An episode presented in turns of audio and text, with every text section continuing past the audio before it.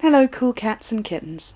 Welcome to Haunted Picture Palace. You're going Carol Baskin there. Full Carol. Yeah. We're talking crackers, ladies, and uh, jealous housekeepers. I feel like Carol's pretty, pretty much around that ilk, don't you? Ah, I mean, It's a tenuous link. Let's yeah, go with it. Let's go with it. I'm Amelia. This is Ben. Watcher, Ben is joining us from 1956, as ever. as ever, and I am not of this earth. We're going to talk about horror films. Y- yeah, kind of. Is this a horror film? Yes, but no. So we're going to talk about haunted films. I believe this is a horror. I believe it falls in the genre. I believe it is technically a psychological horror Hmm. because of the what they do to Mrs. Yes. DW. but I don't think it would fall into traditional horror media at the time. I selected it because it's a deeply haunted film and because everybody involved is haunted by something and there's frequent frequent references to the ghost of Rebecca Oh, definitely. Very much so. but sadly the ghost spoilers does not appear small content warning with this one because suicidal themes suicide attempts suicidal thoughts and terminal illness it's all fun Yeah. and games at the de winter household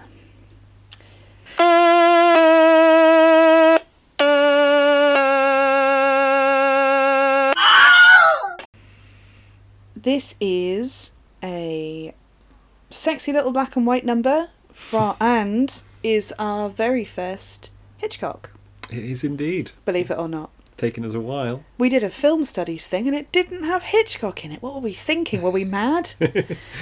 Well, this is one of the more haunted of his films. He tended to do Yeah, it's much Thrillers, more thriller. Yeah. crime, oc- the occasional romances, but very little in the way of ghouls and goblins. Hmm. But this is a proper gothic. There is a romance element to it, weirdly, hmm uh, but but yeah, definitely haunted.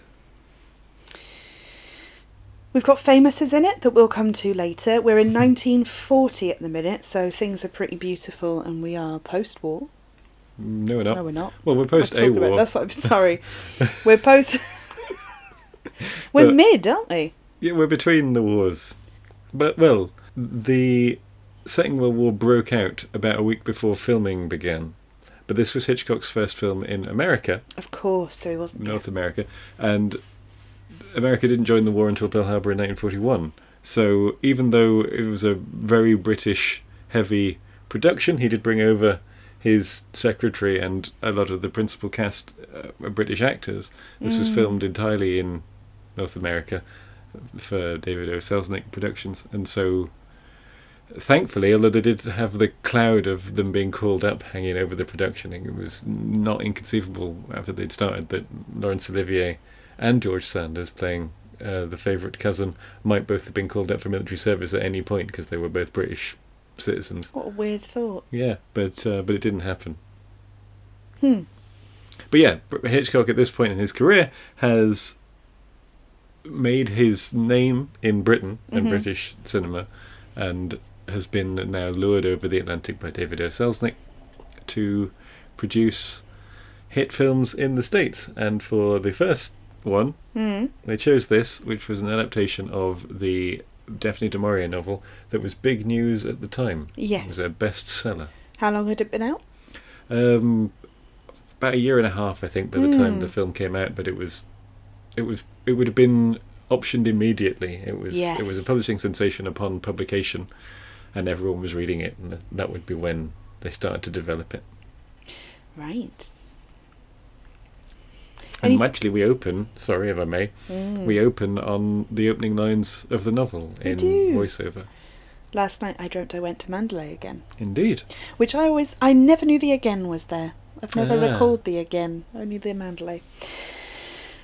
Beautiful, beautiful tracking shot as we follow the narration of a dream from Mrs. De Winter, the current Mrs. De Winter, we assume, but we don't know anything about them yet. You know, it's beautiful, it's beautifully shot, it's incredibly well lit, it's lots of use of windows. Watch the windows in this film; they are part of the story. They feel like Rebecca's eyes watching everything. So, Mm.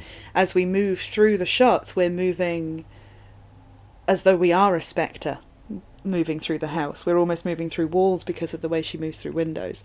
Yeah. It's in first person, so you you know you are just wandering around as the camera, and Mm. No, and she says in her opening narration as well, she comes to the gates and then just melts right through them like you do in dreams. It's a mis- Yes. It's not a direct quote, but it's like, no, but she th- yeah, and she does say like a I think she says uses the word spectre actually, Mm. or like a spirit.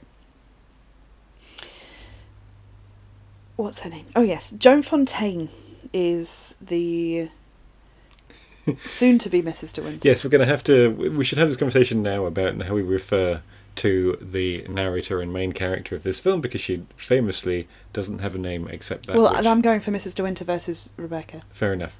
Is that, that okay? works. Yes. Yeah. Yes. Because I I have confused it in my notes and thought they were both called Rebecca and that that was really mean. No. But- he just has a okay. thing for dames named Re- Rebecca. Rebecca De Winter.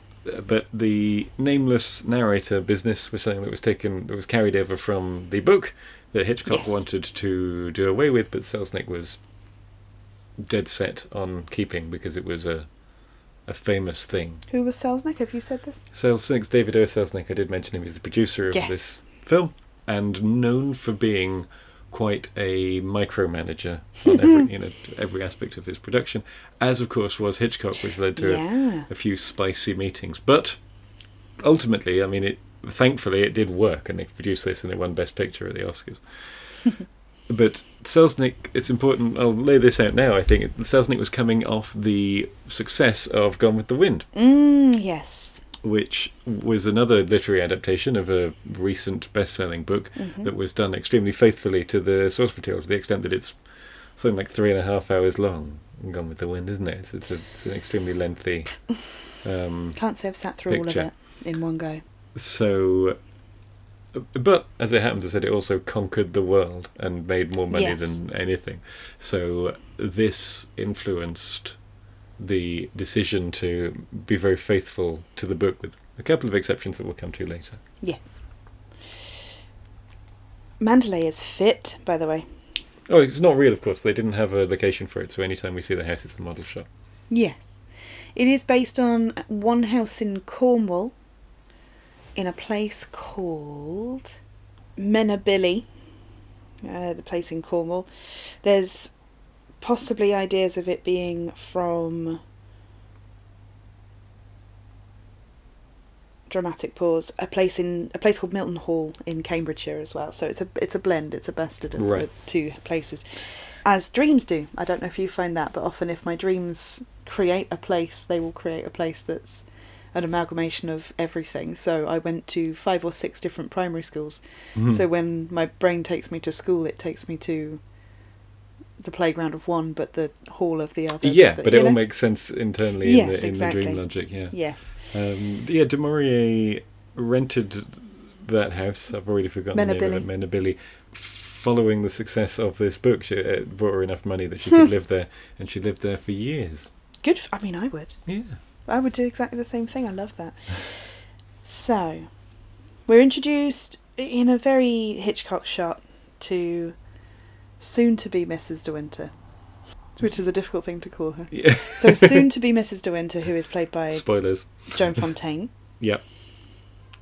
Joan Fontaine, you had good facts about Joan Fontaine, did you not? Well, Joan Fontaine is the younger sister of Olivia de Havilland. Olivia got the surname because she started acting first because she was older. Yes. and Fontaine was always in her shadow a co- a little bit. Of course, Olivia is in God with the Wind, Ah, of course she is. and was did want this role, did audition for it, but didn't get it. Oof. Was the younger sister that did. They were from the De Havilland aircraft manufacturing family. Wow. I think they were both uh, I think they were both born in the Far East, Shanghai, something like that, but Hmm. brought up like proper English girls, even when they lived in California, which is why Oh, um, which is why Fon- Joan Fontaine has this slightly transatlantic accent. yes, that's so interesting. I bet that's very marketable. And she was very young at the time. I think 22, 22, 21 at yeah. the time of filming. I think looks a bit younger, but I think you were saying I- off air that you thought. I believe she looks like she's had a tough paper round, but I really struggle to age people in in older films. I've always have. I always feel like people. It, it must be because of the way they dress and do makeup, because of course the people that we've known doing that ma- hair and makeup and dress sense are all over seventy now. yeah, I So suppose, yeah, my brain just goes, oh, sh- they must be forty odd. yeah. I know their skin is pure, but it's yeah, I don't know. There's a certain way that people stressed then, that is a different kind of stress now. I put she's such a beauty. She's got incredible lips. She's a very odd beauty for the time. I would say she's not. She's very on point. She's very on brand for the forties. You know. Yeah, but she's not because we never see Rebecca, right? No. But we get a very clear picture of what Rebecca looks like, and she's very glamorous. Yes, And she's poised and she's Mm, Fun- older. yeah, and Fontaine here is not glamorous. So whatever you may describe, think of her, however you may describe her, I wouldn't. she does overham the clumsy thing. It's funny. This feels like the very a very early t- version of the trope from something like She's All That, where everyone suddenly notices her because she takes her glasses off and wears a dress. And in this one, everybody sort of starts paying attention to her because she ends up pairing up with status. Until that Hmm. point, she's a crazy, bumbling Yeah. child, yes. you know. Yeah, that's the thing. We'll come. And we'll- we'll come. You'll back hear to that word point a lot. A Yeah. fair amount. Yes.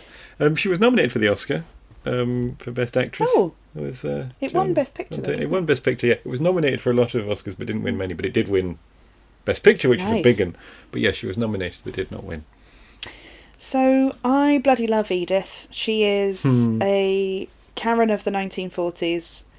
I love these Karen character actors. I really do. Yeah, Uh, they're a very specific, lovable horror, I think, of these biting women. And actually, we saw, I would say, a version of one that had aged into dilapidation, if you like, with The Haunting, Oh, the the, mother. mother in the the mother. Oh, who whose mother? The mother that raps on the walls. Oh right, yes, because Yes. she's we don't we don't get to meet her because she's died prior to the film starting. I Which is s- why I'm I conf- suppose, why I yes, was yes. questioning. Yes, but we we know that's the relationship they had, and we know that she answers her Yeah. in the way that you would answer somebody saying all these things Yes. if you were the daughter. Right? Yes, so yes, I that would say makes that's no, fair. that makes sense. And if this film t- teaches us anything, it's that you can have a very good idea of a character despite the fact that they're not actually in the film. which is clearly a favourite of mine. frankly, did I not also pick the haunting? You may have done. Yeah, Yeah. yeah, I'm always rooting for the baddie, and it's nice when the baddie's not even visible. That's that's good storytelling, I think. Yeah. We have some intense fashion goals on 40s Karen as well. I will keep calling her Edith from now on. Her name is Edith Van Hopper. Has some incredibly expensive beadwork on. Oh my god. No one thinks of these things, but can you even imagine how long it would take to hand sew that volume of beads and sequins? You're right, I hadn't thought of that. No, it's next level, and these are beautifully spiraled um, brocade as well, so raised velvet with the sparkles on them, Hmm. with netting. And then she's meant to look old fashioned and stuffy and a little bit mutton dressed as lammy, but sort of like a, yeah, like a an aggressively mouthy woman. She also reminds me a little bit of Kathy Bates' character in Titanic, Right. that Yeah. drawling. Yes, absolutely. bumbling, but not bump. Sorry, drawling, uh, busybody, yes. trying to be helpful, but just a gossip. Like, yeah, No, that was who I thought of. I just couldn't remember. I was yes, I had her in my brain from the A Night to Remember, the other film about the Titanic, but it's the same person. oh really? Um, Do I they mean, feature in both? It's the same. Yes, the same passenger on the Titanic Wow. is is portrayed in both. By Imagine different being actors. known as Yeah. that throughout time and cinema. you know, you're just living your life, and they're like this Yeah. strange busybody. It's you know imagine Mrs. Van Hopper in a naval disaster. oh, I would love to be a fly on the wall that wasn't drowning. Mrs. Van Hopper travels with Joan Fontaine's character, who f- follows along behind her like a kind of clumsy Disney character. It really feels like Alice in Wonderland from that moment, as in the animated Disney classic. Right. I would say Queen of Hearts is our friend Van Hopper. Yeah. I would say obviously Alice is Joan Fontaine. But I would say the White Rabbit is probably this guy. It's probably Olivier, Laurence Oh, Olivier's yes. character. We were, a bit- we were just about to we are meet. just about to meet him, and we are we're watching Joan Fontaine get a dressing down constantly from this woman. So her self confidence is obviously mashed into a tiny puddle on the floor anyway, where she just agrees with everyone that she's a she's a blundering idiot. Yeah. And then why not meet the handsomest man she's ever seen in her life at this point, you know? The handsomest man she's ever seen in her life who is standing contemplating the abyss. Yes. Apologies. Yes, he's trying. To, he's thinking about dying. As far as we know, it's implied that he is about to commit suicide, and she says, "Oh, please don't jump." You know. Yeah. Which is quite um, out of almost out of character for her because she's sort of she never she rarely raises her voice for anything. True, but it's also imagine an adult dealing with that situation. I don't think Yeah. they would yell, "Please don't jump." No, no, it is very heartfelt, isn't it? Yes, it is. I. His reaction is what is it? Something like, "I'll do what I want." If you know. Yeah. What are you? What are you? Do, you know? What are you doing there? Go, go on. Go away. Leave me alone. What are Yeah. you doing? Shouting at me? Who are you? Yeah. Yeah. And then, for some reason, she apologises and walks off. Now, there are some really pretty, horrendous dynamics in this film. I'm not loving it for the sexist overtones. I'm loving it for the amazing storytelling. Unfortunately, that comes with a double helping of let's play silly little idiot bingo and see how many times this poor woman gets called that by a grown ass man. I am not a fan of Laurence Olivier's character in this, but his posture is next level. I mean, as an actor, incredible. It's not his fault. He has an unlikable lead. Yeah. a- and yeah, it's it's not news, is it? That No. that Larry Olivier can act, but he's doing great. He's doing great work here with uh, uh, the character as written. Yes, for sure. Um, go on. Um, I was just just to say that Laurence Olivier didn't like Joan Fontaine very much, partly because he wanted the part to go to his missus or his squeeze, Vivian Lee, Oof. who is another fine actor, but it would is obviously completely wrong for this part. I And was think. also in Gone with the Wind. Yeah, Yeah. yeah. I don't think she would have been wrong, but oh. I think she would have made a very interesting Danny. oh, Vicious little Danny. Like a like Yeah. a mean one she's much more of a Mrs. Danvers than a Yes. than a than a big eyes Mrs. De innocent. Winter, De second Winter. Mrs. De Winter. Always confusing, isn't it? Yes. But yeah, so was quite mean to Joan Fontaine, which Devore. Sorry. Devore is the technique for for burning velvet. oh, right. So you, you I wondered who Devore sorry. was. Mm-hmm. Sorry, When I said brocade earlier, you did not mean Brooking. I didn't mean brocade. Sorry to interrupt you, but I it just popped back into my head, and it's taken two days to do it. But Devore is the that the name of that stuff that looks like netting with velvet traced ar- around it. Do you know what I mean by yes, that? Yeah, and it's because there's a sort of there's a chemical dye that you would paint around the design that you wanted and it would burn the velvet away down to the backing right. and leave the raised bits with the pan Yeah. sorry Right. carry on That's all right. Yes, so Laurence Olivier didn't really like Joan Fontaine and bullied her, and then because Hitchcock has form for this sort of thing, Mm, realised that this was a way to get a sort of cowed, shy, clumsy, awkward performance from Joan Fontaine, so ha- quite happily told her that nobody on the production liked her very much, and she wasn't doing very well, to keep her confidence down. that's really intense Yeah.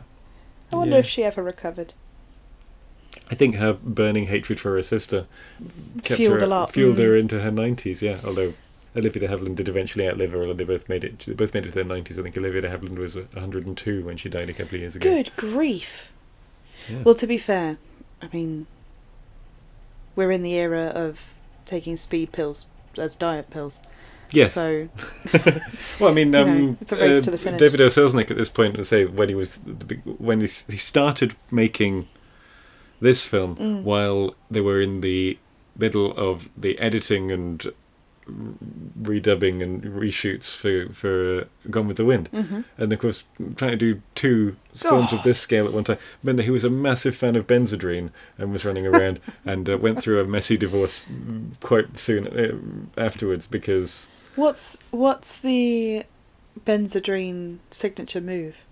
it's um it's a it's an amphetamine Hmm. uh, derivative I think so uh, you know you don't need to sleep very much but you are a little bit sort of Twitchy. Hmm. twitchy Hmm. yeah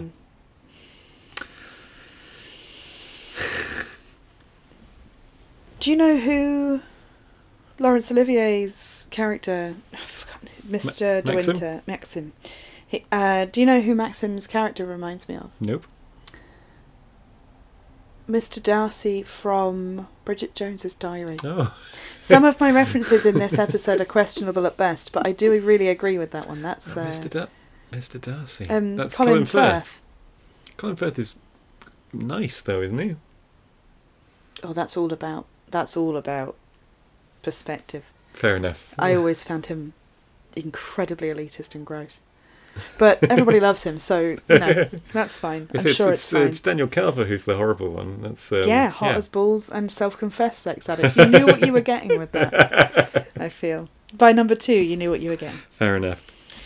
Wonder why all my relationships have ended so poorly, I Ben. wonder, if, I wonder if the Bridget Jones films are haunted.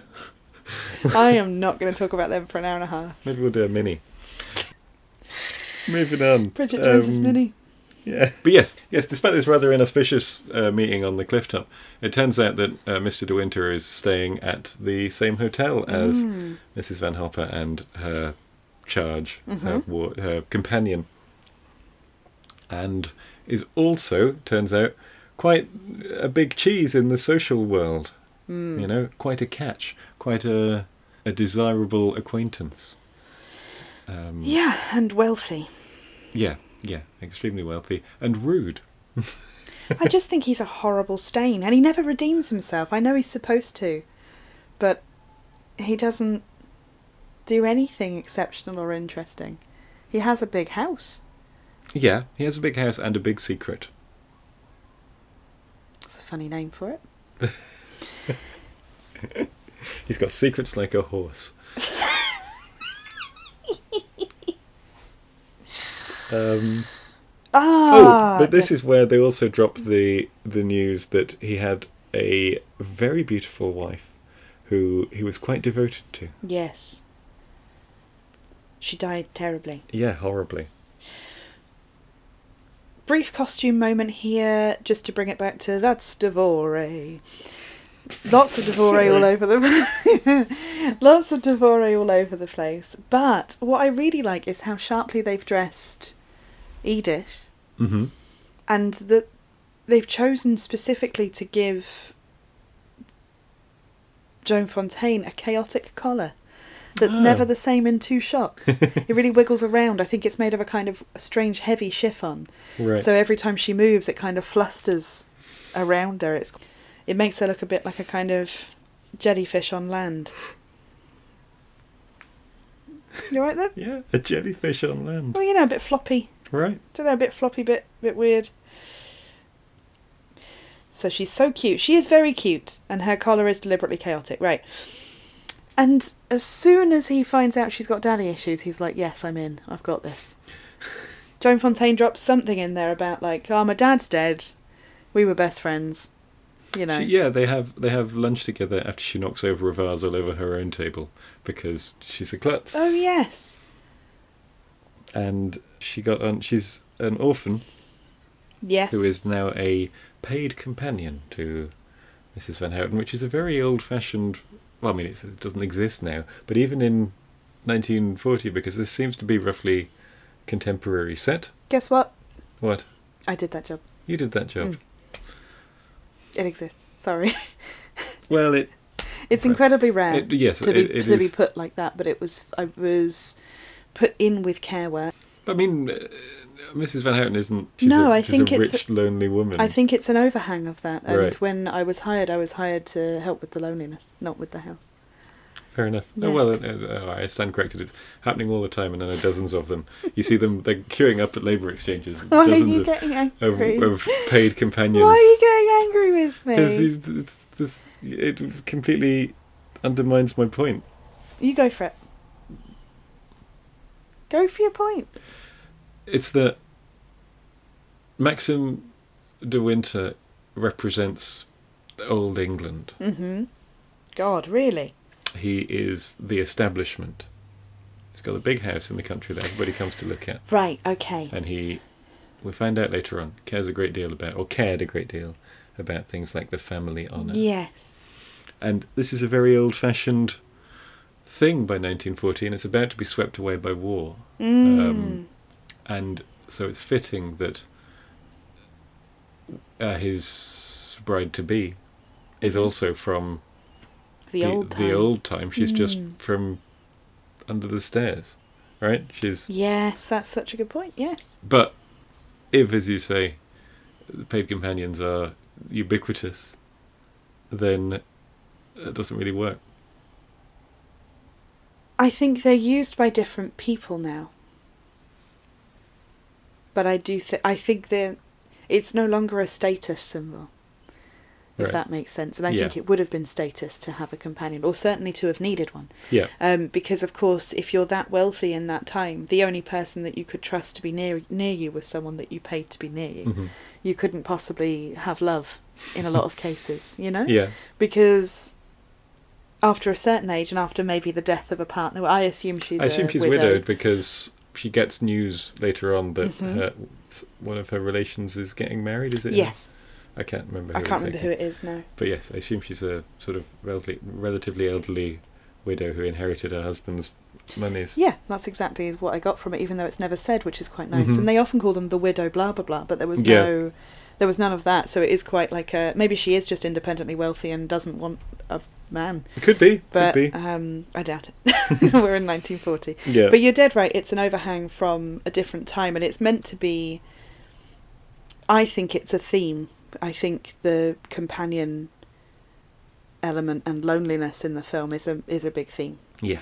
um, go along with that. So having Joan Fontaine step in as companion to everybody in, as a service, you know, is it really is. It's still it's it's it's a PA Right. of sorts. It's Yeah. a social I PA. suppose. Yeah. Um, because she does stuff for her as well. Yeah. If she was just turning up to go to parties, it would be different. But Yeah. she's very like click click, come on, girl. She's a proper tartar, isn't she? Like, no, always bossing her about. Yes, definitely. Um, yeah. There was the, d- the uh, detail that I wrote down hmm from Joan Fontaine's hmm conversation with uh, Laurence Olivier as Maxim de Winter about her father and that he just painted the same tree over and over and over again Oh yes. because it felt like it was significant, but I don't really know of what. I wasn't able to tease out any significance for it, and nobody seems to have mentioned it in the literature. That's interesting. I wondered, I picked up on something similar. hmm It's Maxim's response to it is something along the lines of ad- admiring the ability to do one thing again and again. But I Mhm. wonder if that's just meant to be a nod to how much Maxim loves it when things don't change and everything's the same and we're all fine. Well, As that is, that's in- the English aristocracy again, isn't it? It Yeah. is, it is. Yeah, totally. But it's also the difference between that life, the simplicity of that life, and how complicated things got with Mrs. De Winter. It's it's the life he wished was happening Yeah. for Mrs. De Winter. That she was incredibly dull, and that her lo- her family were dull, and Yeah. everything was fine, and he could just mould her like a creepy second father into a caretaker for the house. Yeah. Well, yes. I mean, among other things. But yeah, And a shag. I, Oh, I wasn't going for that. It's just that, like, what he wants from her is for her to be the antithesis of Rebecca. So, yes, but what I'm suggesting, because he didn't know he wanted that from her at that point, what Mhm. I'm suggesting is that it's a thing that tells hi- us that as a character, he prefers the sound of routine and solidness and dependability yeah. to to Rebecca. To, yes. But yeah, from this well, from a a series of very inauspicious starts, Mm. Mm-hmm. though, they continue to see more of each other. They do. I do have a small thing before Hmm, that, though. of Lovely course. romantic score, very beautiful score, actually, but very Hitchcock. Already, we have the signature being these sweeping, amazing, kind of strangely tense scores that are always going on, you know? Uh, Franz Waxman did the music, which you'd Very credit. nice. Yes, we should. She's nervous and chuntering, and I totally feel it, but why is drowning a topic? like, she's just like, hey, do you know what? Drowning. And of course, absolutely eager to fill her in later and not knowing that this conversation was had.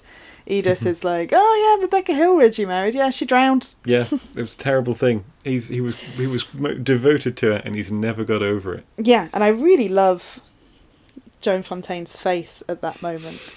she looks like the world's just ended. It's so. Yeah. I suppose actually in those moments, yes, she does look a lot more like na- eighteen. You know, Yeah, it's it's a mortified eighteen-year-old when your dad's come out in an o- in an open robe, you know, and your partner's there. been there's a lot of of chat actually in some of the contemporary promotional material for the film, which for which information and a few other things I say I am indebted to the recent BFI monograph on the on the film, which is also called Rebecca by Patricia White. And one of the things she points out is that a lot of the a lot of the advertising and whatnot for the film sort of brings up her the relatability for female audience members with the second Mrs. De Winter Okay, yes. as this sort of uh, like as you you empathize because you it's a very relatable thing to have made Mm. a faux pas with uh, like a handsome sophisticated gentleman i don't know but it seemed to have it seemed i mean it it did great guns at the box office and as i say won multiple awards and we're talking about it like 81 years I later mean, I'm not going to lie, Bridget Jones. the formula works. yeah it's that's surprisingly a good point of course, she drowned. I've put. yeah very early use of the repeated echo of something that was said earlier in the day, tormenting a Oh, dreamer yes. or a sleeper. I wanted to put that in there as well, just in case it's like a very, like, extremely early sample. You know? yeah Because we're only just, we're not, I mean, we're not long in talking. a decade Yeah, so yeah that's really not long. no but They're we're not, not making films as quickly as they do now. We're also like not long in uh, the ability to do things like that because for so Ah. long, and in fact, one of Hitchcock's early talkies, and I forget which one it is, it was um, noted for having a score because he could didn't used to be able to do that. and Everything used to be Oh, of recorded as course. live. So there was a scene. There's a scene where somebody is standing, I think, shaving or certainly in a bathroom looking at a mirror, and there's a, like an orchestral swell as he realizes something. And uh, Hitchcock achieved that by putting an orchestra behind the wall, with a microphone there because That's so you could only satisfying. you could only record at the time. You know, you couldn't do ADR. Basically, it was all all done at the time. That's really So- incredible. so, What yeah. a good fact. I mean, not about this film, but And so, But- unfortunately, I've forgotten which one it was, but if I if I remember. yeah. We'll, we'll, we'll, I'll find out and put it up, and then if it turns out I've been talking nonsense, I'll cut it out entirely and you'll never hear. Perfect. This is the only film Hitchcock made that was Best Picture. Oh, yes, I forgot to mention. Yes. Yes. Yeah, a lot of his stuff was like less highbrow than this somehow, you know? yes. Like, um, things like North by Northwest is a wonderful picture, but it is hokum, you know? It isn't the sort of thing that they gave awards to then. totally. No, of course. not. Yeah. Whereas this has more of a it's a bit more prestigious somehow, and partly because it's a literary adaptation. I think. Well, as I wanted to say, like, the choice to film it in black and white was really bold, Hmm. given that you could easily do it in colour, but it was a choice. You know, Hitchcock Yeah. going, like, no, this is a creepy book, we're going to make it a creepy film. Nothing Yeah. creepier than black and white. Yeah, because it would have been nothing's for sure. It would have been offered color, especially the same after Gone with the Wind, which is in color. Mm. And but Selznick had the the budget and the clout to do that, because not everybody got to make color films in 1940. Oh. What's the Hammond Nova chord? Oh, that is a very early synthesizer. That's what that's the noise There that we you go. were asking Right. about. Right, because it's whenever Rebecca's mentioned. Yeah. So every time she's mentioned, they do that note, that strange drone, and I think it's where it starts here when she says, "Oh, um, when they're in the bedroom and talking." That's what made me look for it. When they're in the bedroom and talking, it's it's that e- facial expression that I said was really youthful from Joan Mhm. Fontaine is done with that drone behind her. Mm-hmm. Yeah. Yeah. Yeah. It's eerie. The the novel. No, I'll come to that later. Okay. So we've had a dream, but yes, you're dead right. They they He's not pretty enough. Oh, that was mean. Ah, sorry. They start a little kind of mini relationship where Joan Fontaine pretends she's off to learn tennis Yeah. and is actually going out for drives with him. Yeah. And I think we get to see at least the start of one of these where she's going out to play tennis and he says, Do you like tennis? And she says, uh, Not particularly. And he says, Come on, you're coming for a drive with me. and he just sort of bundles her into the he, car. He dumps the tennis racket by a plant pot, and Yeah. I put he's not pretty enough to be as much of a dick as he's being. Oh, he's very handsome. I'm not so sure. I've seen him handsome, and I'm not so Mhm. sure in this film. I Right. wonder if it's tiny. I was, I was going to call it something else. Tiny pencil moustache has never really been for me. Ah, No, fair it's enough. not. It's not my jam. Fair enough. Full beard or don't do it. Frankly. I'll bear that in mind. Mm. But I, I don't mean to convey the impression that um, the second Mrs. De Winter is like not. It would rather be playing tennis or something. She's she's obviously getting something out of this, and um, yeah, seems to sort of fall madly in love with him. I suppose he's a very commanding He's sort of gross. figure. He's gross. He's gross, and her dad's dead. Like I feel it. well, you see, I said one of the things you said she got on very well with her dad, and uh, you, I kept saying that, and you kept tr- trying to twist it into something Oedipal, and I don't mean that. It's just their relationship feels very father-daughter rather than Yeah, that's all you had to say. romantic.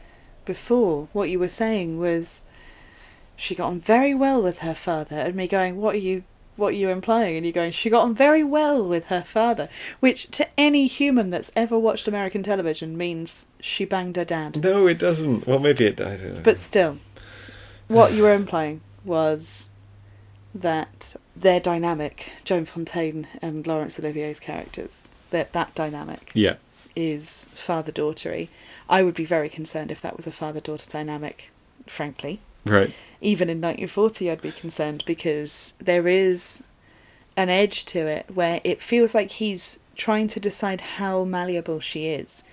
I wrote in my notes, he's constantly trying to get her to be something else. You know, he wants her to be something else, or he wants her to not do something, or he wants to, you know. And I've put Lol Lawrence the goth because he's he's very um, you know, you could put him in a full length Matrix jacket and some eyeliner, and he'd still be doing the exact same job. You know, script wise, no. I think so. I, I, I'm, I'm being very harsh. surprising. I've never thought about it. Yeah. Um, It's this is not. I I want to make it clear that's not that I dislike this stuff. It has a time and a place, and it fits somewhere else. I just think it's important to look at it in the context of now as well, because we're watching it in twenty twenty one. What year is this? Twenty twenty one. 2021. Yeah. and uh, it needs to be looked at through through a few different lenses. I like to think that the one that I'm looking at it through is kind, but still pretty disgusted with the treatment of women throughout this film, most women. um, and actually, a kind of vague disappointment in their behaviour as well. but again, it's because it's of the time. It's not. It's not like it is today. Just to put it really, really obviously, and uh, it shows. This one. This is one of the ones that we've cut. I tell you what I'm trying to say. I know that we've commented about being consistently shocked by how bold women are in films in the time periods we're watching them. How well they're written, how exciting they are, how there are queer coded people in things. yeah. And this, I think, is the first one we've watched that isn't a silent, where the women are the woman is useless. Right. you know, where she's written as if a man has written, even though it's Daphne du Maurier's character, Yeah. where it's written as if a man has written a woman to be weak right up until the last minute, Yeah. Yeah. and the man's display of power is, you know, in, in inverted commas, is just to describe all the things she's doing that are wrong, and play the game of silly little idiot. It's not affectionate enough. Hmm. Mm. Maybe it's because maybe that's what I'm picking up on that Laurence Olivier just didn't like her. So some of those lines Yeah. were supposed to be delivered with like a That that yes, that he likes that she's a silly little idiot. yes, that there's a fondness. There's Yeah. a there's a like oh you silly thing, you know, Yeah. like you daft sod. Yeah. But it comes out as um, that guy from Secretary, you know, and she's too innocent. Well, the weird, weirdly, as I say, I, I pick up nothing, like nothing sexual in his interest in her whatsoever. I mean, Um, it doesn't look like he likes her in any way, No. shape, or form, let alone No. sexually. No. No. he's doing kind of doming wrong and dating wrong, and yet she's like in love. Yeah. That's what I mean about daddy issues. It's well, it- right it- there. you know, attention is a powerful thing, right? It is. Yeah, and, yeah. Um, I don't imagine she's had a whole lot of it. Promise me you'll never be thirty-six years old, and I've put them's murdering words. Yeah, you you picked up this as if he's has a he's just jonesing to murder another Mrs. De Winter. Spoilers. yes, And yeah, I- from the off. It is. There is something sinister about it. It's very sinister, but uh, to me, it is more than explained by his case history, if you'd like, that we'll come to later. I suppose. Yeah. Gross. she has a terrible fake mother and fake father. I've written. So, who's her fake father? Is that him? Yeah. Yeah. So I was obviously already with you. I just framed it slightly differently. Fair so enough. fake father is awful. Yeah. Fake mother is Edith and equally terrible. Yeah. And fake mother has decided that they're leaving her whatever relative is getting married and we're off today. Yes. Surely you're amazing at tennis by now. Let's go. Oh, yes, because the only reason they've been able to play all of this tennis together Mhm. is because uh, Mrs. Van Hopper is ill, has been Yes. unwell in bed, and so her young companion has been able to get away. Yeah. Which I think is mentioned, which of course implies that she spends most of her time just running after uh, this tiresome old woman. Exactly. So it's a little bit heartbreaking, and I think again it's because Joan Fontaine has such a beautiful face for it. She has a really good face for looking gleeful and then looking sad. Yeah. like a little puppy. There's me overreacting to you little fool again, and I put you little prick. you know, like that's what you're getting from me. I'm asking so. There's a nice oh I missed the call, oh he missed the call, we all missed the call. While This is- Joan Fontaine tries desperately to contact Mr. De Winter. Yeah, and this is a bit more sort of forward from her than we've seen up to this point. Yes, she is just frightened that she'll lose something that they've got together. um, she whatever wants that may be. Yeah, she wants him to know that she's leaving. It's very sweet. And when she does finally catch him, there's a risque moment where he just gets out of the shower. That's quite Oh interesting. yes, he's because he's talking to her through the bathroom wall. Isn't he? yeah, and I think that's meant. Like I tried to decode it. I think that's meant to be sexy. I think that's the '40s version of a gratuitous shower shot. Right. You know, Yeah. Yeah. where we'd 'Cause- have like Christian Grey. You know, Yeah. I don't know, washing his penis, and then what's her face comes through, going like, "Oh, I didn't know you were nudie," you know. I'm Well, sure that's how it goes. I'm we are never going very- to watch that film. We're very close. In, I didn't know you were nudie. We're very close in time to Topper, of course, which, which Yes. is a um, Another shower a, scene. a a nude invisible lady having a shower. Yeah. I know. Actually, we do see in the shower with him though. We saw Tom. Oh yes, of course, Topper. Yes, poor old Topper is is is bathing and being henpecked by his own butler. poor But Tom. yeah, there it's it's it's the domestic space we don't normally see, so it's intimate, isn't it? Rather than Yes. particularly hot. I don't know. Perhaps audiences in the forties were Well, that's into what that. I'm wondering. Is is you know we see there's quite a few little bits and pieces of things that I think really fit fit the bill of salacious. Yeah, which is sort of- weird for a film that is so sexless for a lot of its running time. Yeah. But then I don't know if it is. Again, uh, picking up Dom vibes from him Right. and sort of he's constantly pushing the barrier. He's just not very good at it. He's a f- he's a f boy Dom, where he's like, yeah, I'll choke you, and they don't know that you go from the side, not from the front. You know. Right. You know what I mean? oh yes, but she does. She does eventually, of course, manage to catch him, and then gets a really romantic marriage proposal. Are we there?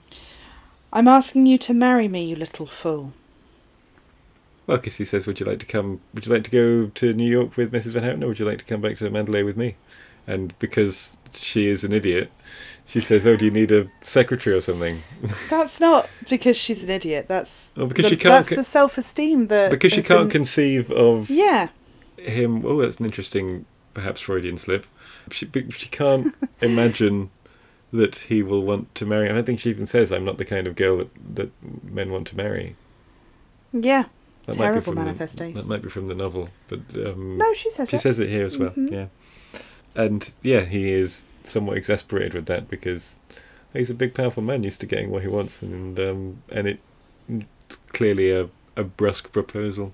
Yuck. He had two places set up at breakfast, the little playboy, in advance. Uh, and then I put, lol, love. How does she.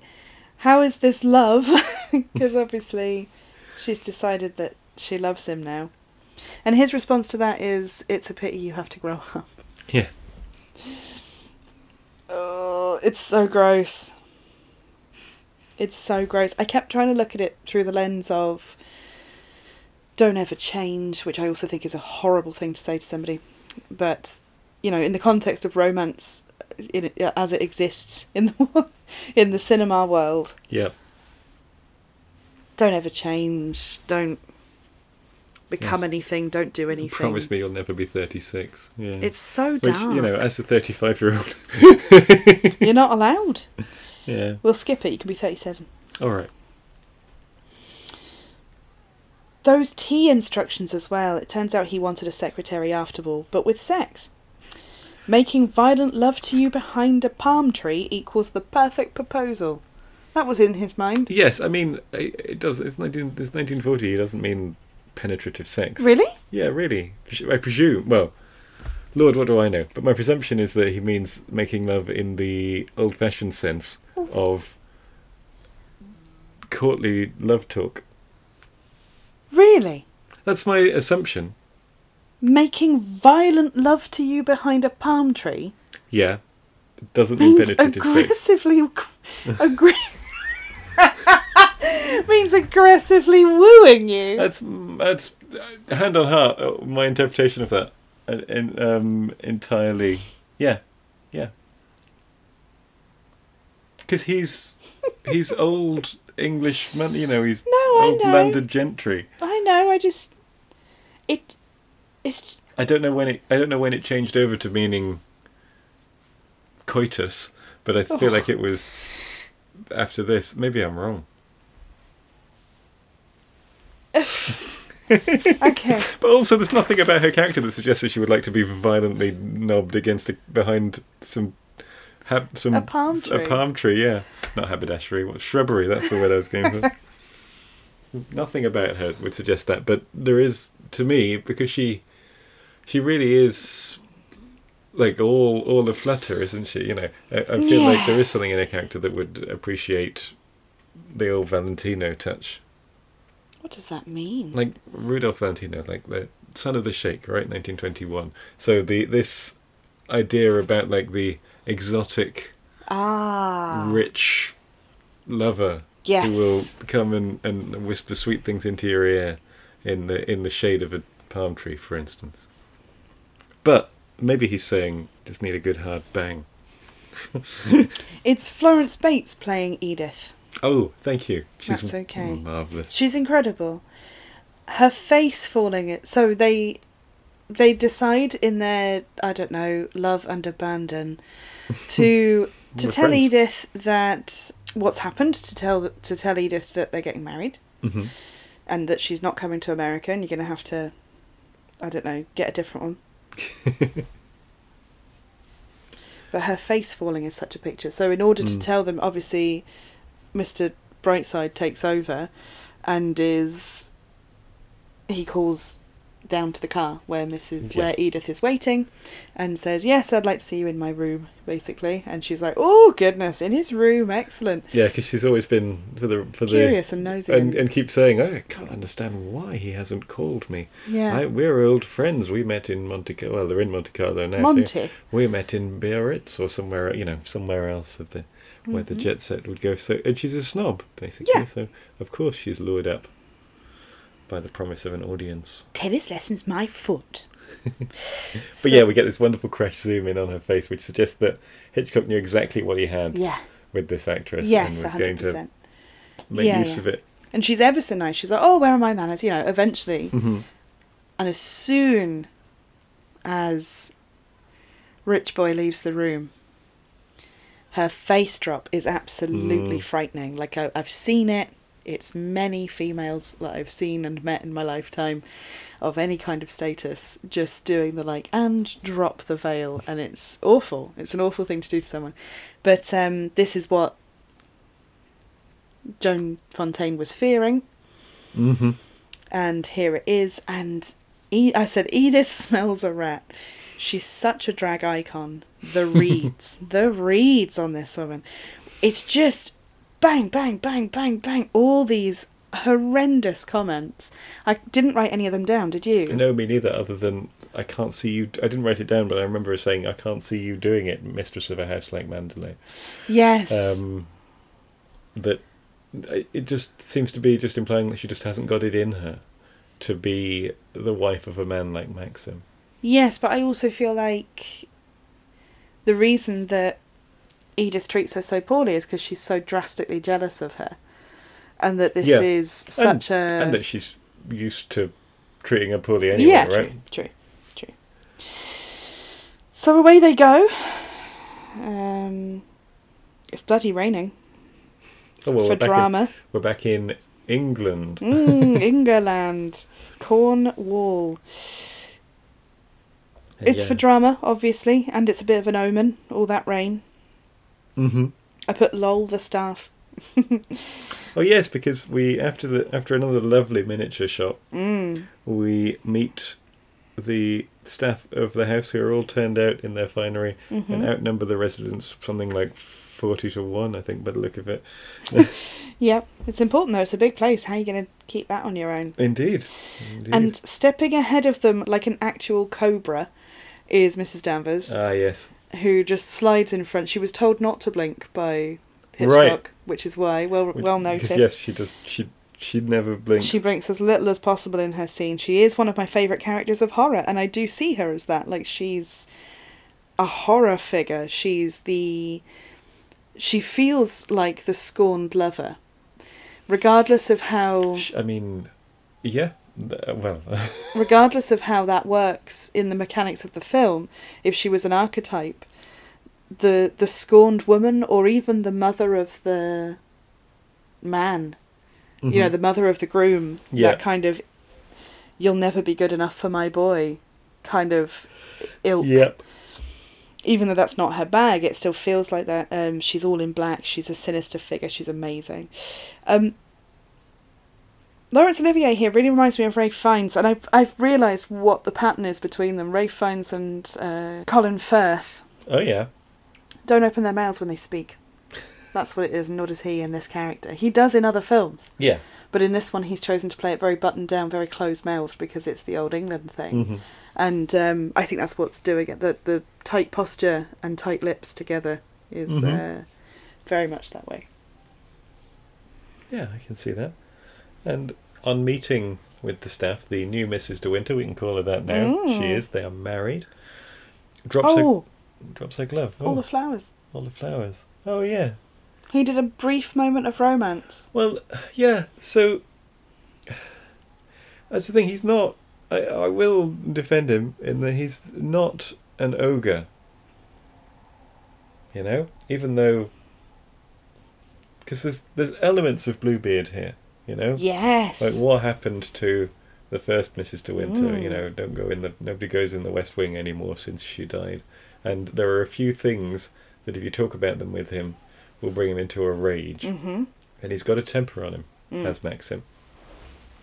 But he he is capable of feeling, you Yeah. know, and he does realize after they've had the registry office do that she would have liked. She said, "Yeah, she you would have liked. She would have liked a, a trousseau. She would have liked a, a veil. She would have liked hmm a wedding dress and everything." So he just goes to the uh, street seller and buys all of the flowers that she has and Yeah. dumps them on his new bride's lap.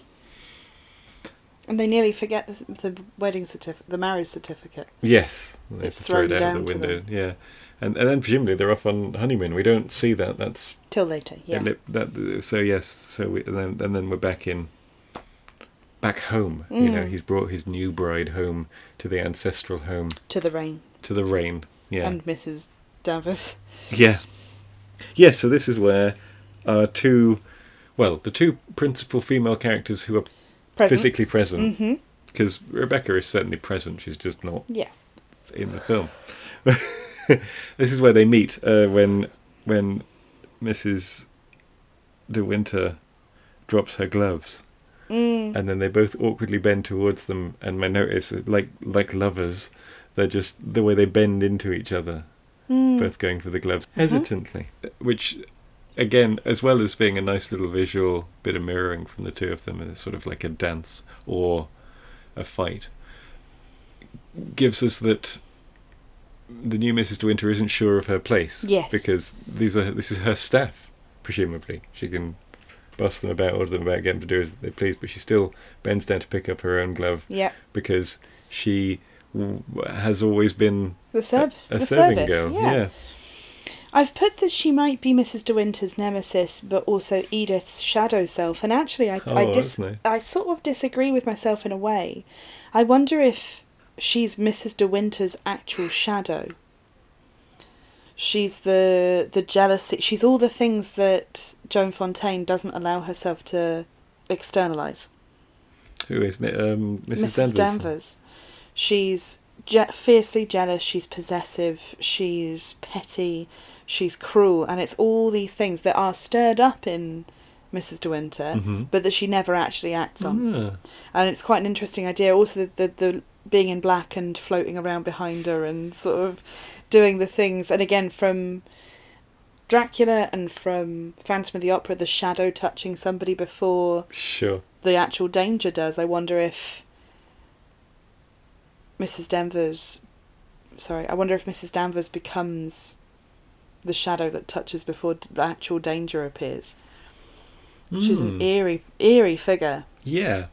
in that No, that's way. interesting because, of very course, she's shadowy. also very much of Rebecca. She's a shadow of Rebecca. in- exactly. But in I wonder if she's just the shadow of Mrs. De Winter. whoever the current Yeah. incumbent may be. Yeah, Yes.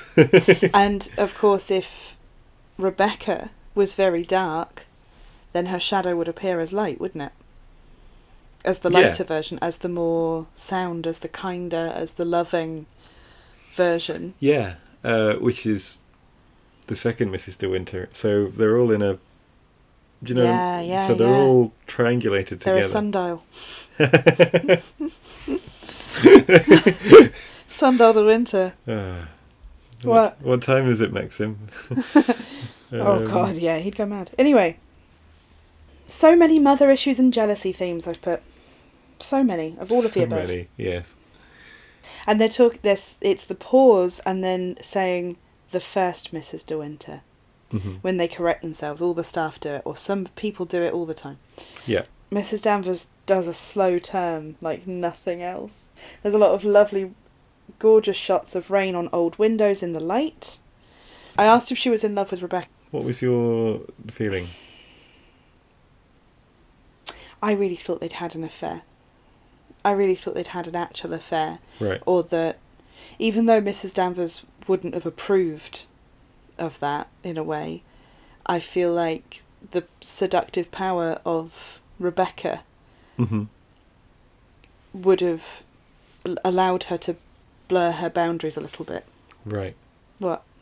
No, I just I don't think I want everybody to be shagging all the time. that's You how know it I was. do. Yeah, but Do you think she just admired her deeply? I mean, oh, certainly. I mean, she like more than like more than that. Like, So she was M- in love with Mrs. Danvers loves Rebecca, Mm. but being Rebecca's sort of confidant in the way that she was gave her such access Mm-hmm. to this to, to Rebecca, you know, and she talks. We'll, we'll get to that scene Yeah. uh, later, but and I think uh, so. I can see Mrs. Danvers being in love with her, but I cannot see Rebecca That's sleeping with true. the staff. That's true. Oh, I don't think it would matter that it was staff because I think she would have gone with anybody But from the way she's painted. But it's but to me that it's more that what Rebecca gives in return for the adoration, if you'd like, is confidence. access. Mhm. Yes, exactly. Okay, fair enough. Yes, I could agree with that actually. The dog is outside. Miss, the dog is outside Rebecca's old room, waiting for hi- its mistress. Yeah, who will never return? Well, who who is perhaps there now Yes, and is never far away. yes. The long table trope, everybody. The lower class girl sat at the upper class table and being miles away from her new husband. Yeah, It's an oldie but a goodie, and she's she does an excellent awkward face. Um, Uh, I like it. I want to talk a little bit about the set design here Please. because we're in Mandalay, and uh, of course it's all sets. It's all Yep. uh, it's at the Selznick Studios, and Hitchcock has just come from Britain, where by the, at this point in his career he'd already made Thirty Nine Steps, The Lady Vanishes, quite big films, and you know especially for sort of British cinema of the thirties, but. Britain is not America, so here this is this, these are the biggest sets he's ever had to play with so far. He'll get, you know, he'll get bigger, but then of course he he'll continue his career for another thirty years. And so I feel like he's really given a bit of free reign with this. So we get swooping vistas, we get very large rooms. Some of them are augmented with matte paintings in the background Yeah. but it does work. It does hang together. And Mandalay is so big, and Mrs. De Winter is so small. Yes. Basically, Yes. Yes. she's she's really swamped by the architecture. Not just this Hmm. this table, yes, but even sh- sometimes she has to lift, reach up to get the door handles. They're at sort of shoulder height. That's true. Um, yes. She's very little, and it is all very big, and it's really really nicely done. You know, it's really opulent, and it looks the part. Yes. Yes, dead right. I like Crawley. We're Oh, introduced yes. to Crawley. I can't remember how he enters, but he's very Me sweet neither, and he's very yeah. jumpy, and he's actually the first person who's been kind to Mrs. De Winter at any point in this film. Yeah. First person who's Actively been kind. actively kind. Mhm. Yes. He's very, very sweet. Um, but the whole thing is incredibly haunted by De Win- by Rebecca. Um, Yeah. there's some you know they have a brief conversation where it's like i think it's crawley in fact that that's what's his job he's the lawyer maybe He's the factor, basically. He looks after the estates. there we go yes so he fills mrs de winter in on the relationship between mrs danvers and rebecca Yeah. saying oh they were terribly close very fond of her you know you'll have a job getting through that basically Yeah. you know she's quite stern don't be frightened of her she's barks worse than her bite that kind of thing Yeah, because there's a scene. I think. I think there's a scene before this when Mrs.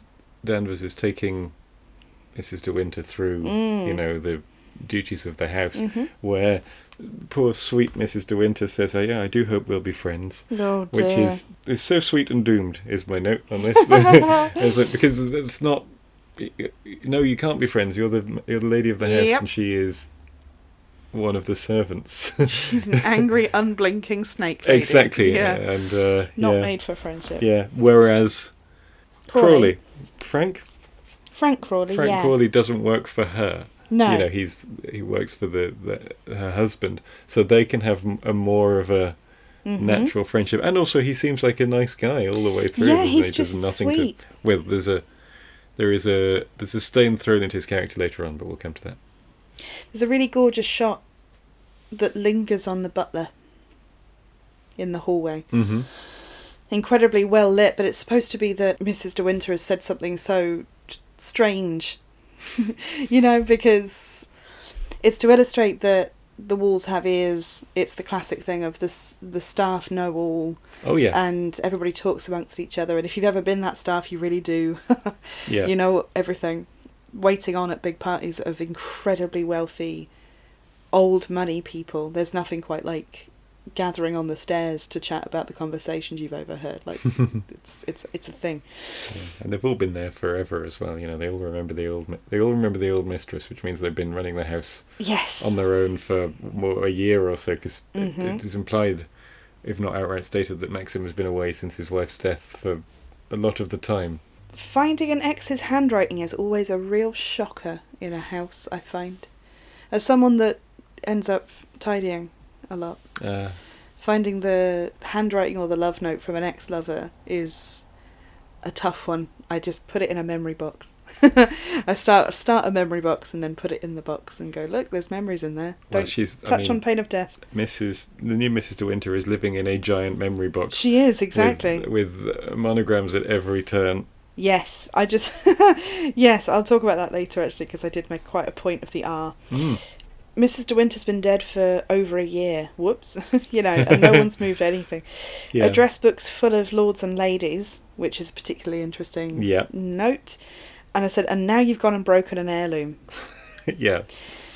She just spends her time in this film knocking things over, breaking things, dropping things. Yes. That's why I put haha because Mrs. De Winter's been dead for over a year. It's what she says on the phone. Oh yes, someone's looking for Mrs. De Winter. She feels so overpowered by Rebecca that she doesn't Mm. realise that's her. Yes. Yes. Yeah. Th- She's informed by the snake lady that uh, that's the internal phone. And that Yes. that's probably the gardener. Yeah. But it also implies that she's always listening, once again. Yeah, she's just she's always it's a big house, but Mrs. Danvers is just always there. Yes. My second favourite characters appear, character appears now Beatrice, the sister Oh yes. of Mr. De Winter, Yeah. and her husband Giles, who is a hot mess of a human being. It's, it's uh, Nigel Bruce who is best known, if he's known at all these days, as the bumbling Watson to Basil Rathbone's Wow. Sherlock Holmes, Pla- and he plays exactly the same character Yeah. here. little bit less booze. Yeah. The chat about whether or not she's an ex chorus girl. Because Yeah. she was picked up in Paris, you know. Yeah, Monte Carlo. Monte Carlo. and she's much younger and she's not from a family. Yes, she's not a name.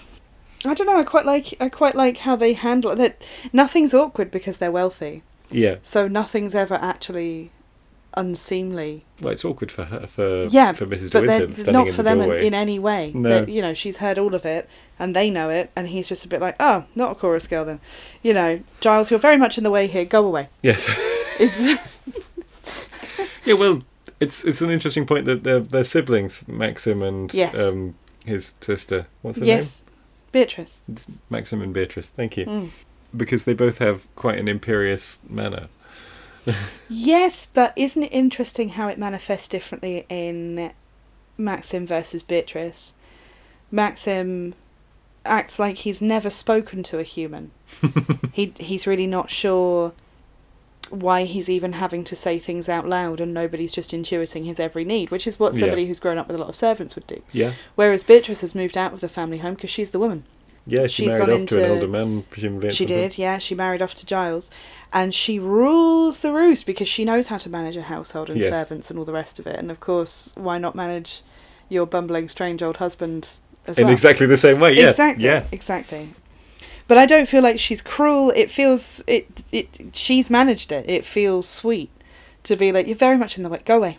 Just Well, I mean, she's capable of casual cruelty. You know, she says, "I can see by the way you dress, you don't care a hang what you look like," which is a Yeah. horrible thing to say to somebody. Mrs. De Winter's so sweet. Giles has his foot in his mouth a lot of the time. I think he mentions some terrible thing about I don't know, try not to drown at sea. Yeah. You know, you know. Oh, that was it. That's genuinely it. It was. Do you, do Oh, you you like go sailing? sailing? No. It's like, just as well. Just as well. Uh, yeah, I 'cause- really like him because we They- haven't had the but, but this is one of the ways in which Rebecca haunts the film, right? We Yeah. we're, we're getting all the way through. All this is happening to our putative main character, and sure, you know, stuff is happening, and she has a journey and an Mm-hmm. arc, and the- but but also we're learning bit by bit and piece by piece the story of the other Mrs. De Winter, the one who is so much more present in the house, despite the fact that she's l- long in the grave. Yeah. Lots of backhanded insults later, and then a really nice mystery film moment where the sister goes, but of course you know the whole story. Oh yeah. which is just so frustrating because Yeah. of course that's the moment you want to be like, can you just tell me the story? yeah, no but one because she will. can't. I mean, it's not in her nature anyway. But even if it was, it's a bit of a faux pas to because then you're dropping your new husband in who it. hasn't told you anything? Yes, Yeah. exactly. Jasper is the name of the dog, ah, and I've Yes. put Jasper's not fat, he's perfect because Mr. De Winter says, "Come on, we'll run some of that fat off to him," and he's like, "Trot, trot, trot. trot, trot, I'm trot. a healthy dog." Lovely Jasper.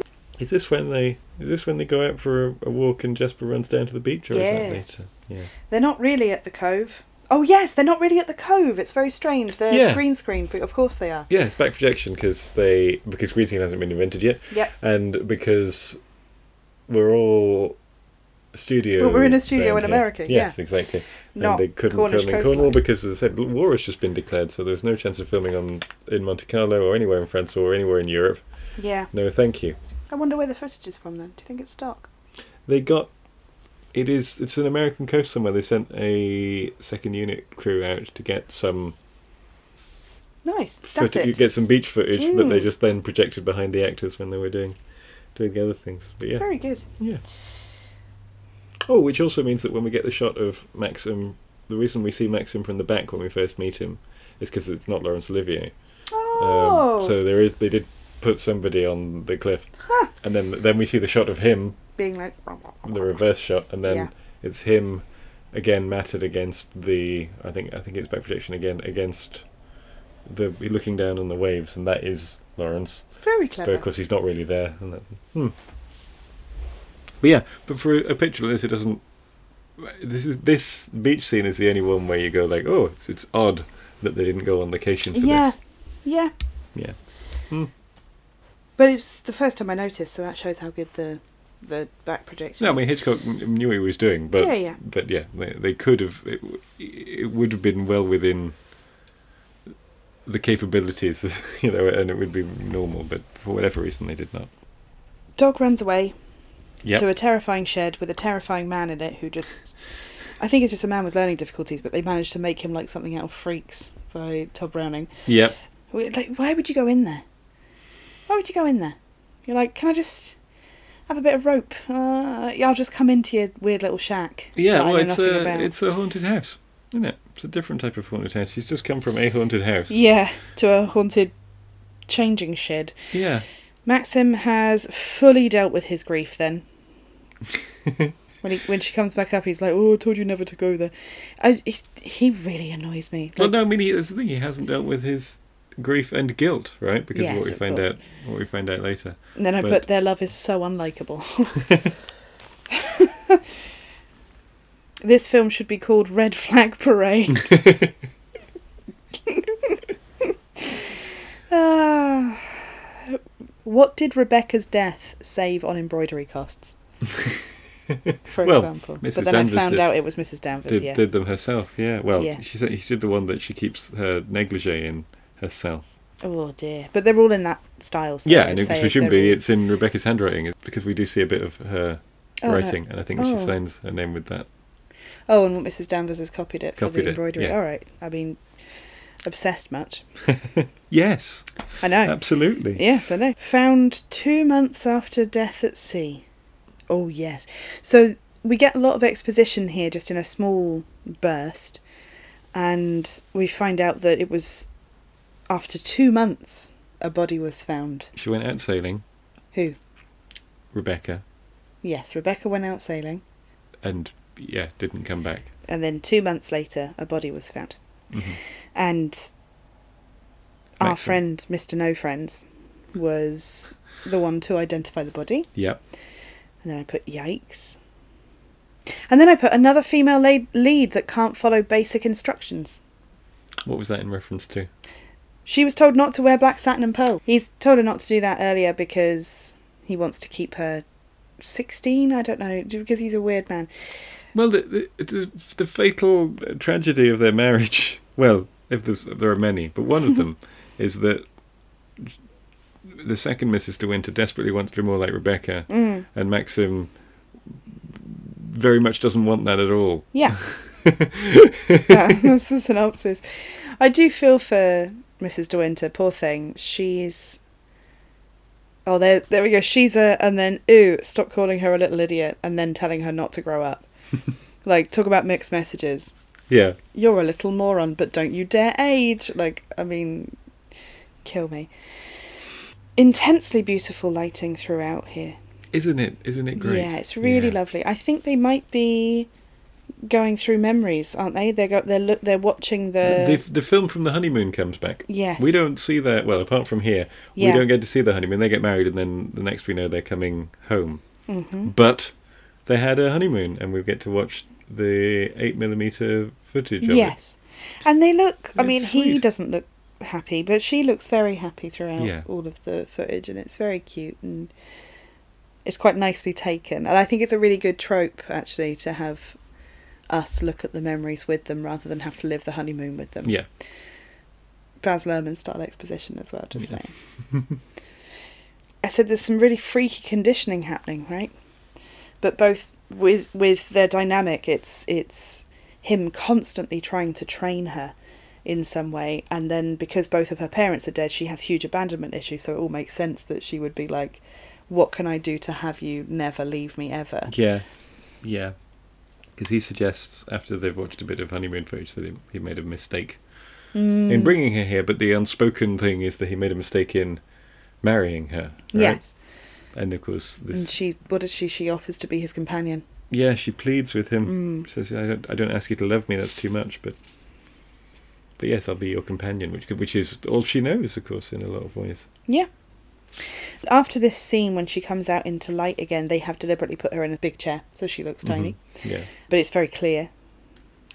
No one goes to the West Wing, and then I had a very strange mismemory of the Beauty and the Beast staircase scene, but it wasn't the case. I thought it was a shot for shot, and it's very similar, but it's really not that. Um, so just putting that out there. Oh yes, because doesn't she look out of the window and see Mrs. Danvers at the win- at Yes. the window of The of West the Wing. West Wing, of which she's already been told is the most beautiful room in the house. She says, Yeah. you, "You're here. I hope you like what we've done with it. We've decorated it because nobody really used this room before." Yeah. But the other Mrs. De Winter had the most beautiful room in the house. Wonderful view of the sea. It's really lovely. the only room that looks over the sea as Yeah. well. Yeah. Yeah, so she decides to go and look at it. Yeah. Yeah. God, have I just missed out? Oh, well, that? before that, though. Yes, there we go. So before that, Mr. Favell Yeah, my favourite arrives. character. Oh, really? Oh, excellent. He's an awful stain, I've put. Um, very, very queer coded, but also sleazy somehow. Yeah. I highly doubt he is actually the favourite cousin. Well, I, him and Mrs. Danvers I've called the queer coded power couple of doom Team Rocket, then. because they really are. Uh, I don't get the reference, I'm sorry. Oh no, blasting off at the speed of light, Jesse and James. Yeah, it's a queer coded power couple. Go on. Because it's, it's very conspiratorial that uh, him and Mrs. Danvers, whom he calls Danny, are uh, sort of sneaking around the place a little bit. Hmm. But there's something of the sneak in him and in Mrs. De Winter, I suppose, because he, Mr. Favell, who spots Mrs. De Winter hiding behind a door and earwigging on them. Yes. Because, Well, they say, don't tell Mrs. De Winter that you're here. yeah. You know. Yeah. But he is a sneak. Yeah, he's an excellent sneak. Yeah. and he pops up at the window and then actually in, in fact walks through the window it to invade the house like a spectre again uh, Yes. because everything enters through the windows Yeah, and he's a ghost from the past. yes and he's doing the old uh, Willem Dafoe in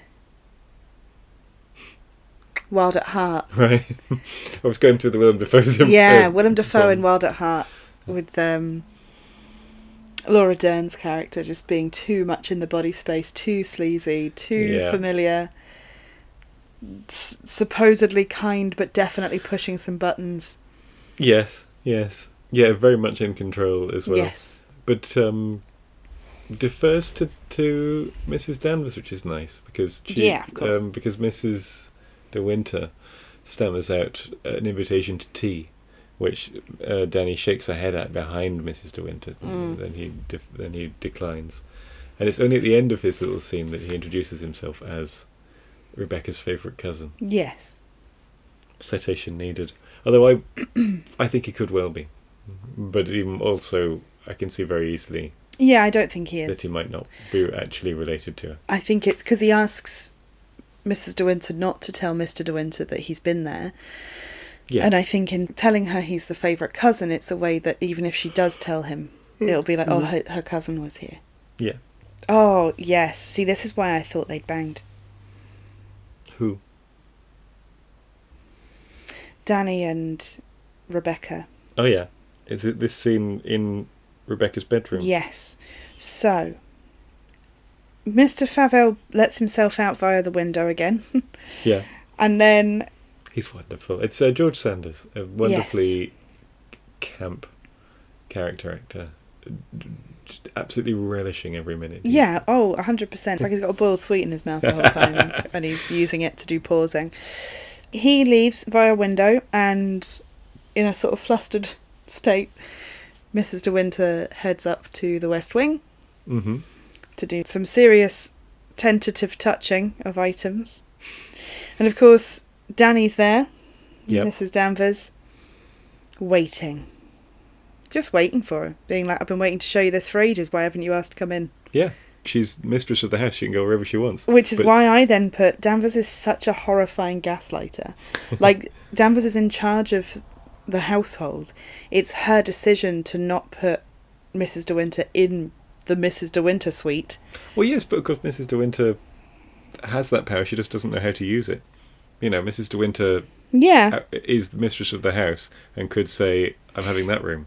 And yeah, in but fact- they know that she doesn't have any experience, so Yeah, they're not going to so tell they're her. not like, going to tell her that. But yeah, but this is what Maxim means when he says you're behaving like an upstairs parlour maid. yeah, every time. He doesn't understand. He doesn't understand why she's why his wife is frightened of the housekeeper, because it, it hasn't occurred to him that he's born to this. Mm. It hasn't occurred to him that she hasn't sort of fully grasped that she's in charge. yeah, She can't boss Frank around, but like the house, the household servants are her domain. yeah. So let's do a tour of Rebecca's skin. Yeah, Dead Rebecca's skin. Mrs. Danvers takes Rebecca through the wardrobe of the late Mrs. De Winter. Mm-hmm. Lots of underwear shots. yeah, yeah. I keep I keep her underwear. Not she kept her underwear here. Oh dear. It's I keep I keep present tense. Yeah. Her underwear here. Now of course, as her maid effectively, Mrs. Danvers would be in charge of the wardrobe, so that kind of makes sense. Yeah. But it's the present tense and the fact that the room is just so. She says, Oh, you've moved the brush, right? And adjusts Oof, it a yeah. couple of millimetres. This is an active Obsessional. monitored room for a woman who's been dead for a year. Yeah, she's Yeah. obsessive. It's it, it's very clear. But I also believe again that we're building up to the idea that anyone could have killed her at this point Right. because we're trying to make everything sinister. oh, Um, it's sinister, all right. the f it's just the way she touches the lace is very oddly perverse, and then saying, "Look, you can see my hand." And that's her night. That's her negligee. it's that's her negligee. it's it's nightdress. Rebecca's nightdress, and I didn't know if that was a dirty f- reference. Well, I think it is. It's certainly sexually suggestive because you can see her hand through it. You can also see Rebecca's body through it. Oh, that's a good point. No, I was going more for the digits The digits. of a hand. Ah. being a being a reference, but I also wondered about puppetry and making the dead Oh. dance. Right? sure. You can see my yeah, hand. you animate the. Yeah, Yes, and- exactly. And, you can see her hand in in, like like Rebecca's hand in moving all of the pieces. Yeah. Exactly that. But also, yes. it's the finery as well, right? There's Yeah. that wonderful scene where they get the chinchilla fur coat out and yes about that. stroke the face. No one wears it. No. No one wears it at any point. Do you know how much that coat was valued at? Mm, No, I don't think it was. It was mentioned. loaned by Jekylls of New York Right. just to appear in the closet. Twenty-five thousand dollars in nineteen forty That's a lot of money, isn't it? to not be worn by anyone. I No. suppose out of fear of someone Well, sweating. yeah, but but uh, you know, but yes, it's it's one of You're Rebecca's right, though. clothes. Yes, it's a furry sleeve being rubbed on a woman's face. Yeah. there was a. Uh, this is great, and again from the BFI book. There's a, a Vogue advert here for the Rebecca luxury wardrobe. Mm. There was there were brand tie-ins with Nice. a dead woman whose clothes are never seen worn, but like it's the aspirational thing of like you know dress dress Ooh. like dress like the first Mrs. De Winter. Wow, that is Wonderful, beautiful. We isn't have it? to Yeah. take pictures of that for the gram. We will. We will. this is about the fourth time I've mentioned the Catherine Spooner book, Dressing Gothic Bodies, Oh, yes. uh, has a, a small section on this which points out, to which I, for which I am indebted, that the novel talks a lot about Rebecca's perfume that is hanging around this room Mm. you know constantly and Mhm. and hanging around the house and all of the belongings and things and- and obviously uh, that's not an olfactory thing that you can do on cinema but we do Mm. get the sense of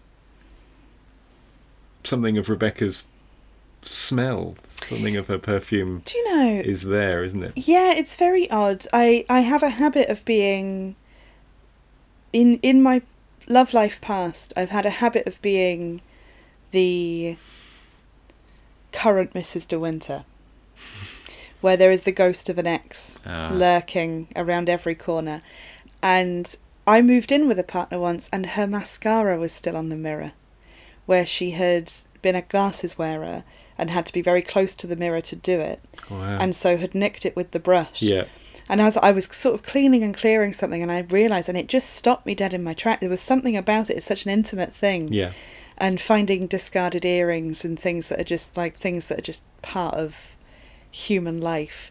A different person putting my glasses on the nightstand, and they hadn't removed her glasses.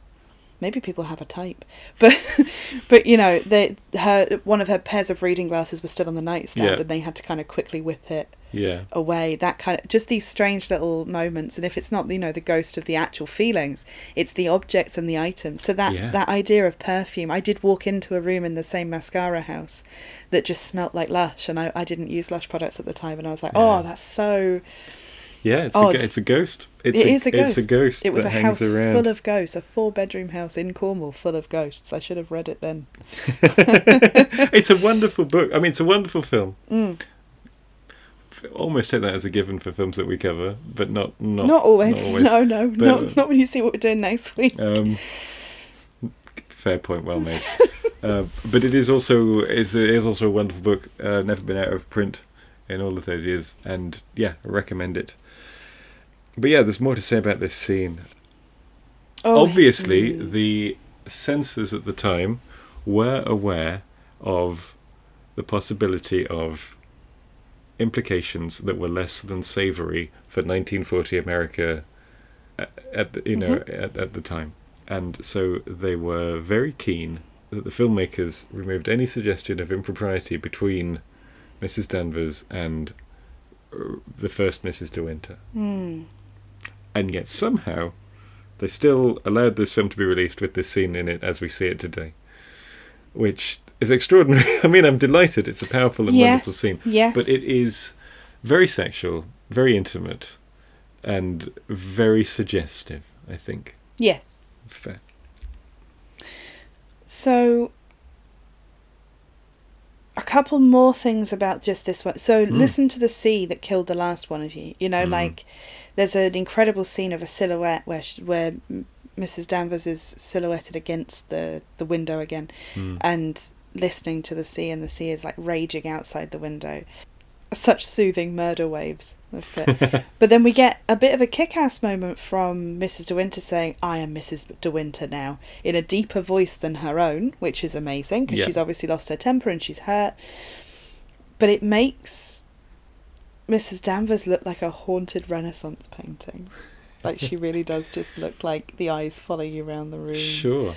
But something about this scene in Rebecca's bedroom and where Mrs. Danvers is miming combing Rebecca's Wha- hair while Rebecca's replacement effectively sits in the chair. It's horrible. That's something that must have just snapped something in her, you know, because it's follow it's immediately following this scene that she says, Get rid of all of these letters. Yes, but I'm going to take it to a different place here Please. briefly and say that she makes the mistake of face to facing with the narcissistic mother. And when Right. you do that, they find a way to get revenge.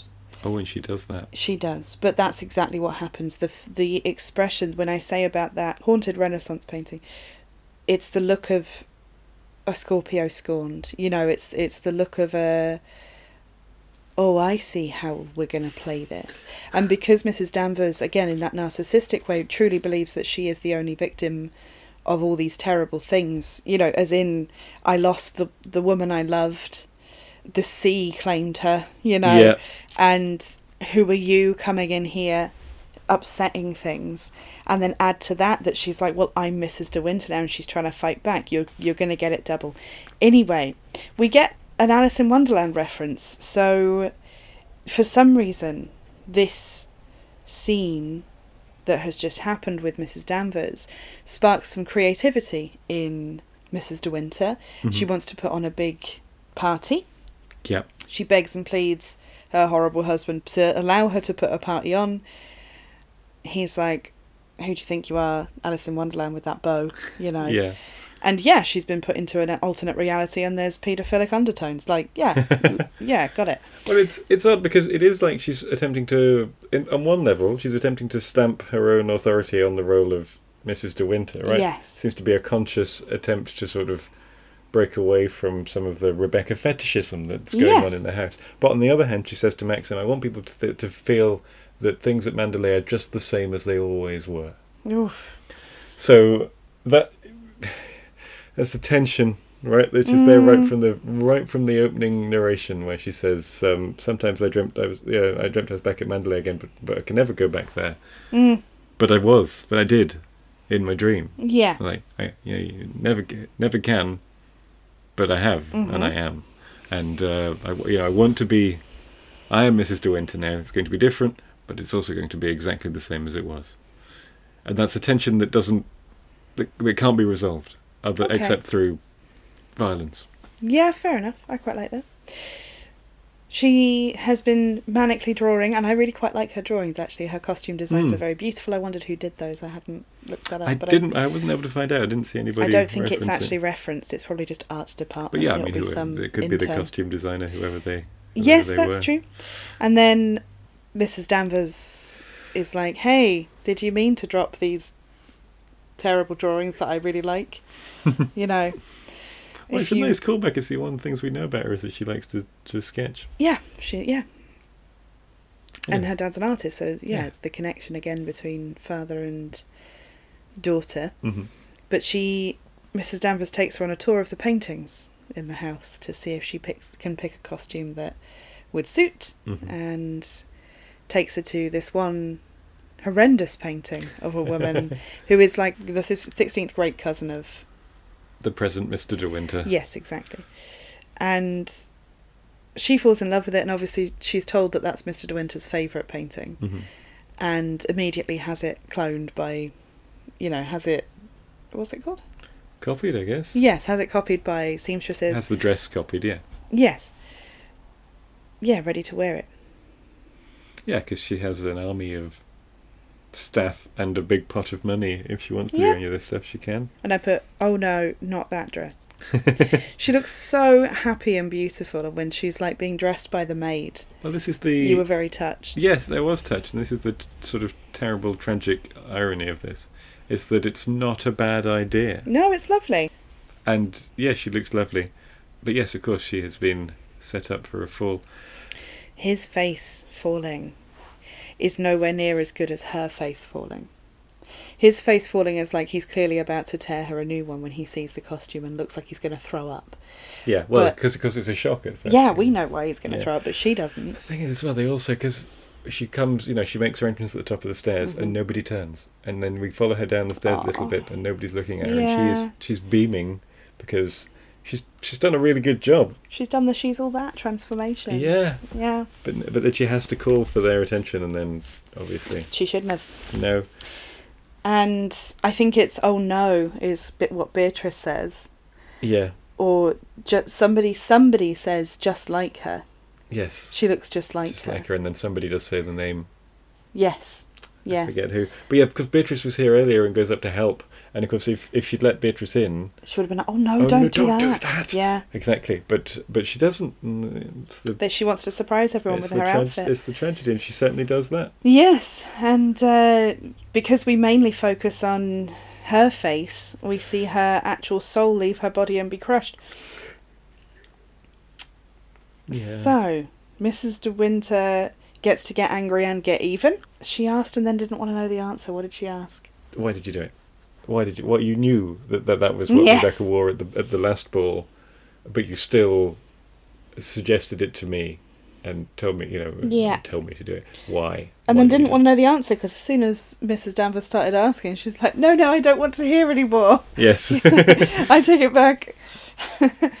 it's so sinister. This that she's too strong for you. The sea destroyed her. Like she's she's too strong for you. You think you can be Mrs. De Winter? Yeah. She's too strong for you. The sea was the only thing that could take yeah. her. No man or woman could Yes. could break her. And then she's like, kill yourself. But then I put that, and then she started actually trying to convince and whisper into Mrs. De Winter's ear, Mrs. Danvers did, like, Yeah. it, it's so easy. And it's a wonderful two shot of the two of them at the window with um, Mrs. De Winter looking out of the in white because Yeah. she's still dressed in the in Yeah. the dress, and this black clad figure Shadow, yeah. leaning over her and just dripping poison into her ears, Yeah. saying, "Yes, look down there. It's easy, isn't it? Why why don't you? Why Why don't you?" Frights. Yeah, and, and it looks like she's very close to succeeding with this. You know, you, Mm. the way the camera goes, the vertiginous look down at the at the rocks. They also look related in that scene. They look very, Yeah. very similar. So I am getting the shadow bit again. Yeah, Um, yeah, very bad angel on the shoulder as well. Yeah. and then the thing that stops the horror is a shipwreck. Yes, and of course, well, yes. So the the the alarm, the Mm-hmm. Ding, ding, ding. the firework goes up. You Mhm. know, the flare. Uh, but of course, it is a shipwreck, but it is also the return of Rebecca, right? Yes. So when Twists they were coming up. dragging up the remains of the boat that had that had wrecked, they also dragged up Rebecca's sailboat. Yes. Incredibly gripping fog work on the beach. Isn't it? Heels on the beach, So by much the way. of the fog as well, because we're in high Gothic territory as yes, well. yes. But high heels is impressive in that she's walking absolutely fine. yes. The lights from the house are like floodlights. It really works. They're kind of Mm. beaming out of the fog, but her looking disoriented on a beach covered in fog in the dark is Yeah. just Well, we're into uncharted. nightmare fuel. Yeah. Yeah. The thing I've dreaded day after day, Rebecca has won. Maxim. That's Maxim's quote. So we have a confession here. Is this in the hut? Yeah, this is in Yes. Rebecca's little pad. Love hut. Mm. There was a body. There was a body with her. Uh, th- with the boat. Yeah, when they brought up Oh, Rebecca's, sorry, the boat they is brought the up hair. Rebecca's boat, right? Yes, and there was a body and, in there. And but yes, but that's not all lying on Yes. the floor. Mr. De Winter confesses to Mrs. De Winter in the cabin that the body that he identified as Rebecca wasn't her at all. Yeah. And I've put, can you can you run? Can you like run because you're alone in the murder cabin with Mr. a crazy Mr. De Winter who's like because I freaking killed her. Um, well, that's that's an interesting th- that's an interesting question. I put, ooh, he's such a poop. It was all in her head, I guess. You thought I loved her. Nah, I hated her clearly. Anyway, Well, y- yes, I mean the the thing is all, all of his reactions to uh, that that that we've seen to things that remind him of Rebecca, we have assumed she has assumed are because he can't bear to think about yeah, the left, where but it also they also make sense if you consider that he is racked with the guilt and just waiting for this to, be happen. He doesn't want to exposed. think about it. He doesn't want to look Mm. at it. He can't go near any of it because because uh, yes, he's he's admitted well because he admits to having put her body in the boat after she died and sunk it. And uh, but he says he can't remember what happened, and then Yeah. he realised that she was dead. So in the novel, hmm he unambiguously shoots her dead, yeah, um, and then you know proceeds as as in the film here. yeah. But can't The- do that with a Hayes code. No, exactly, because Mm. he is a, that would make him a murderer, and and but and you can have murderers in films, but you, what you can't have is a murderer that gets away with it. So you can't be you can't get off scot free no. under Hayes Code laws, which is why we have this weird fudge that he doesn't know what happened, and then the next thing she was dead.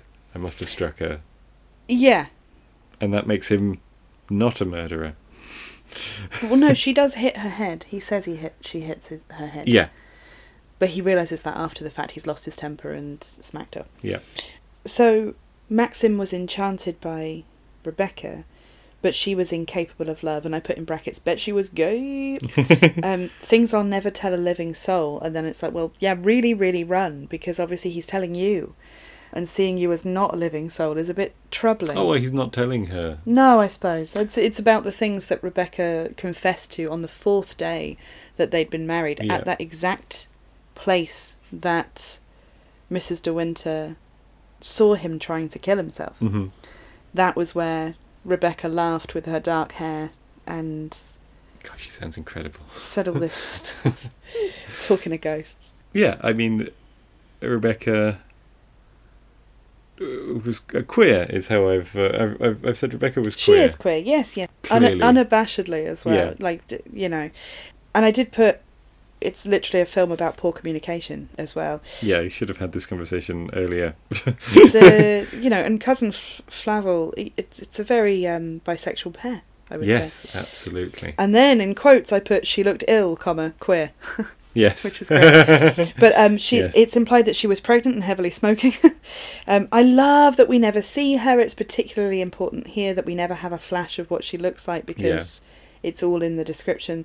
And I put that the monologue is award worthy. Like this is Laurence Olivier doing actual acting and getting allowed some sort of reign with it, free reign with it. You know. Yeah, no, it's great, and I love, I love here when he's narrating what happened, how the camera pans around as if Rebecca were there, Yes. following this, yeah, ghost, following th- the atoms of the air where she was, Yeah.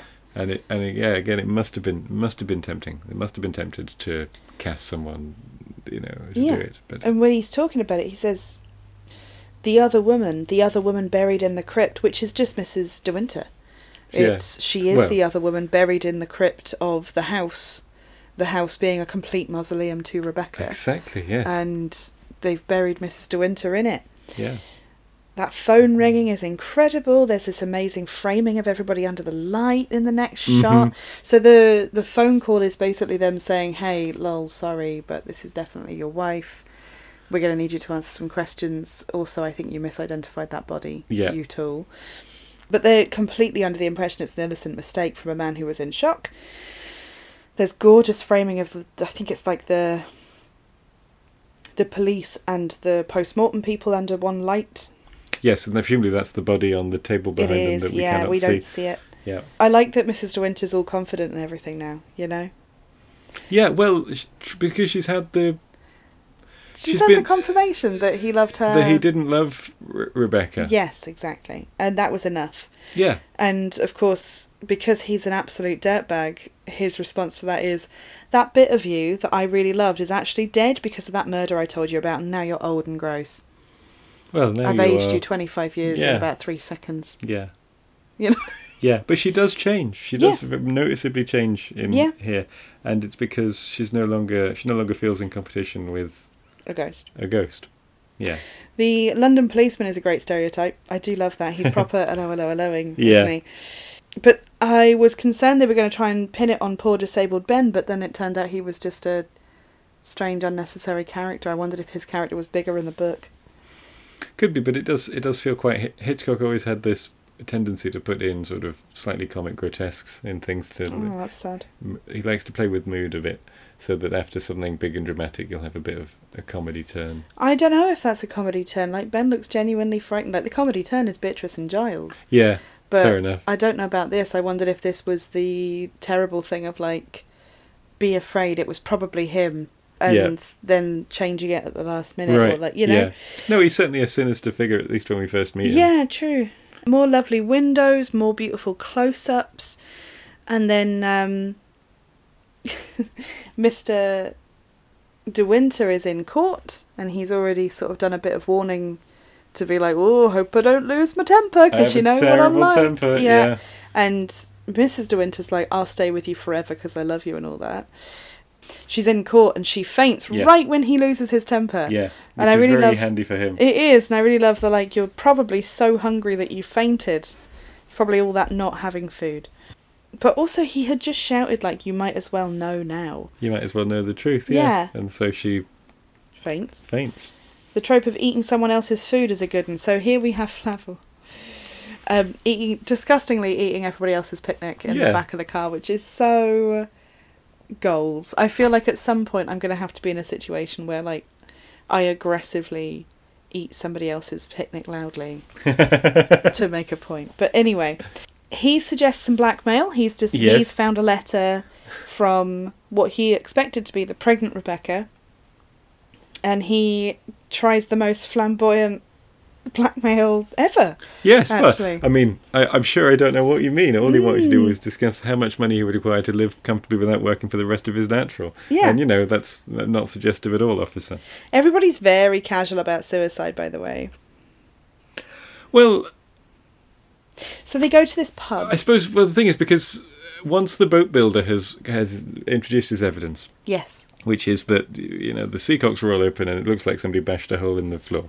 yes, Like obviously this is not a normal boating accident. Yeah. So So it's either so suicide, it, it was or it was somebody or, else. or yeah. it was someone else, but also not just somebody else. It was clearly it was Maxim, Yes. right? Who is Maxim de Winter. Mm. And you know he's a pillar of the local community, and these are like the justice of the peace, the local magistrate, and stuff.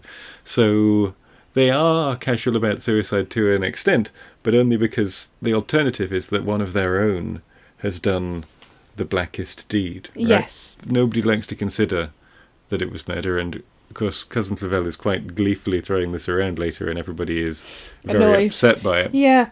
But they're upset not at the idea that Maxim might have done a murder, although that is upsetting. They're upset at, at this oik for bringing it up. I love this oik. They go to a pub that has a back room that you can just sort of get, and there's no one in it. I was quite intrigued Yeah. by that. The barman's like, "Yeah, do you want a drink?" like, I'm gonna do some waiting on, even though I've got a busy bar out there and nobody's in this room. Yeah. It makes me think that it was a standard practice thing to have a room you could suddenly have a meeting in in a pub. Yes, and it may well have been. I Yeah, don't know. I I, don't only know came either. across it here, but the Flavel is holding the back of like he's holding one of the knobbles on the back of the chair at penis height and in both hands and it looks absolutely filthy. Did you notice? no, I didn't notice. Like properly he's humping it. That's It's a great. nice bit of nice bit of business from um, George there. Mm-hmm. Actors love that, you know. Mrs. Danvers doing her Love Was a Game to her, talking about Rebecca. yeah, and there's such admiration She would in laugh her at it. tone. Yeah, She had everybody fooled and she would Yes. laugh at it. Uh, it was, yeah, only a game. Eventually, it's the whole Austin Powers, I can't stand to be asked a question three times thing.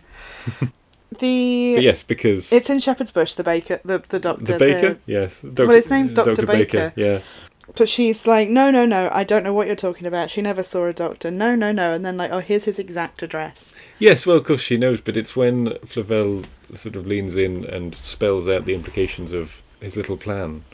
Yes. Yes.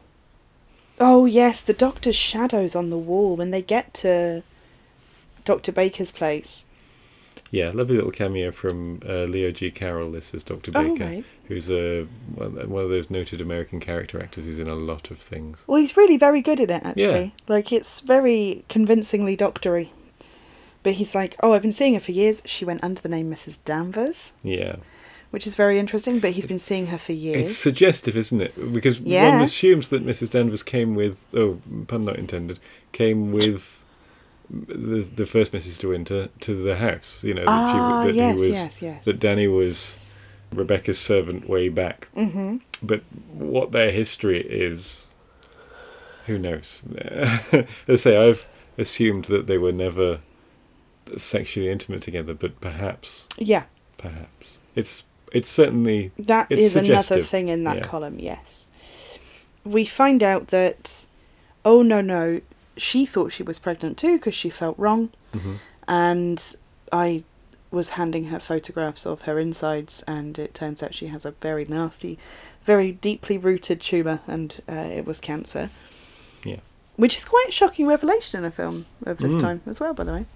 But apparently, she said, you know, give it to me straight, don't, don't be kind. yeah. And when she found out, she basically laughed. And then, instead of actually committing suicide, she incited murder. Yeah, suicide by enraged husband. Eh. Yes. Yeah, which has the sort of double benefit for her, if you like, in that it gives her a nice quick death instead Yeah. of the drawn out, painful withering of, of uterine Beauty. cancer. Yes, but also Um, I uh, sorry to interrupt that, Mm. but I one bit in the monologue that really stuck in my mind, but I didn't write it down was I didn't I couldn't understand why she was still smiling Oh, yes. because she was dead. When she Uh, died. she yeah. died Yeah, still she died grinning. with a smile, and of course it didn't fade because she was dead. Yeah, yeah. But that's how much glee she had in dying the way that she Yeah, well, chose. because the other the other thing, of course, the second part of that that I was going to say Mm. was it also puts her husband before the beak on a murder charge. Yes, exactly. That she for some reason unnaturally despised. she just hated everything about him. He just wanted to be sort of rich and have nice parties. Yeah, and she wanted to be rich and have sex with everything she wanted yeah, and pretend she loved them all yeah. or make them all love her. Anyway, goals. But yeah, you, we get such a strong idea of Rebecca, even though Yes. she say she's not in a frame, she's also r- e, run everywhere. You know, Yeah. There's that really. I put old Jasper because he's there. Oh, he must have Jasper. been there briefly, but s- uh, so beautiful with like stars around it. Um, there's a really touching scene with Frank like Frank. Yes, he's very sweet, and it's a tiny little confession to Frank from Mr. De Winter, Mhm. who's like, "Yeah, I know, mate." Like, Oh, did you, did you remember Oh, this? yes, yes. And he's like, "That's not what happened." And he's like, "No, no, I know. Oh yeah, yeah. You I know. Every, yes, I didn't. Yes, I know yeah. everything." is Yes, what he and what I, says. said, I mentioned earlier that there was a little bit of mud thrown at him, which is in the scene in the back room of the inn Mm, when cousin Favel mm, it very much implies that the reason that um, Frank is being so nice to the second Mrs. De Winter is mhm. because he feels like he's got much more of a chance there than with Rebecca, who wouldn't go near him. Ooh, brutal, Yeah, but he's right on every level. but I like Frank, you know. Yeah, same, and, but I uh, would definitely rather that Mrs. De Winter was with him than with Mr. De Winter. yeah, but it's not. It's not. It's not. It's not good behaviour on his No, behalf, but- is it? Anyway. Oh Lord, she's got a candle and she's going to use it poorly. Ah, yes, because Favel has telephoned Danny back at the house. I love Mm. that. I love that he and Rebecca both call her Danny, which is great. You know, nice sort of gender neutral name as well. Yes, true. It's for another thing in the Really nice. in the in the queer column, and telephoned her and says, you know, it's all it was all a bust. She wasn't pregnant after all, Mhm. and now now uh, We're coming back. yes, exactly. Maxim and his new bride will get to enjoy Mendeleev forever. Yeah. And she's like, not on my I watch, you don't son of think a so. church. Exactly. Yeah. Insurance will never pay up for that. Interesting thing, and we disagreed about this ending, didn't we? Yes, but please lay out your idea. My idea is that we are led to believe that Mrs. De Winter was still in the house. In fact, we are shown when I say, "Oh Lord, she's got a candle," we are shown Mrs. De Winter being cr- and Jasper being crept up upon by a candle wielding Mrs. Danvers, hmm and then it flashes and is in, it changes scene to a very worried Mr. De Winter speeding back, trying to get back to um, Mandalay. Yeah. and saying, "It's what time is it?" And he's like, "Oh, it's three a.m." And it's like, "Oh, it's too early for dawn." That's not the Yeah. light of dawn. That's a fire. Yeah. And realizing from a distance that his incredible home is on fire and that his wife, his new bride, is probably in it, Yeah. and we're led to believe that she's in it. But then we're shown the the shot of the lead and the dog being led by Mrs. De Winter, who then finds Maxim and says, "Mrs. Danvers has gone mad and is wandering about in the flames of the West Wing like a spectre." Mm. Now, my interpretation of that is that Mrs. De Winter has realised that murder really does solve problems. and it, to her mind, she's decided that witnessing this or understanding this this murder in inverted commas of Rebecca means that let's get rid of the final traces. I'm actually just gonna set fire to this and then I don't have to be in this awful weird haunted house anymore and I've killed Danny, you know, Right. I've killed this awful woman that's horrible to me, and that is the last memory of of Rebecca. And then those final scenes, which are so incredible, of Mrs. Danvers being swallowed by flames. They're really wonderfully done. Incredible falling ceilings, all sorts of things you shouldn't be able to f- film in 1940. But she's so calm. She's not even running around. She's not muttering Well, to that's herself. what makes me think. That's one of the things that counts against your theory for me, is uh, that it it it much more fits that intense jealousy of that that Mrs. Danvers has, that she would Hmm, if I can't destroy have it, nobody everything, can, and the yeah. fact that she doesn't appear to be, as I say, she's not panicking, she's not running around, she's not trying to save anything from the flames. Yes, okay. but uh, you know, I'm not saying I'm not saying that your idea is wrong. It's an interesting and tantalizing possibility. It's just not how I r- read it. But Put it's, it an, it's this an way. Mm. extremely strong visual for the end of the film there. But yes, Yes. sorry, go ahead. Uh, the rest of the film is quite clever and full of symbolism and we can we've picked it apart for a really long time. It seems too obvious to have that line at the end when you've had things like I don't know, you can see my hand through it and Yes, no, you're All right. It's this not stuff. subtle, And then that it's is a- like, and that is Oh, Jimmy fell down a well by accident on his own with absolutely no push from me. Also, Yeah. I have a dog. You know. Yeah. and it is invented for the film because in the book it is Mr. and Mrs. De Winter who are coming back at night and find that the house is on fire. Um, Ah, which the- is better. The fate of Mrs. Danvers is unclear in the book. Yeah. And it's clearly. Weirdly, although this doesn't make sense, it's clearly Rebecca that has burnt the house down, despite the fact that Yes. Rebecca remains dead, right? Her boat is not named in, in the film, but in the book is the Je Reviens, right? I return Right, and- okay. and this is what she does, you know, because when the boat, when, Yeah. you know, she literally reappears, but also, like, there is just this, yes, the suggestion that it's Rebecca reclaiming her home Yeah. because she's lost it to these two, so it's it it burns down, which makes beautiful, like, logical thematic sense, Yeah. but doesn't work, you know, d- d- it doesn't really work in if you're making a film, I guess. So they Mm. they changed it and Mrs. Danvers was the fall guy. Also, of course, like in so like with so many of Hitchcock's queer-coded villains, you know, they have to die.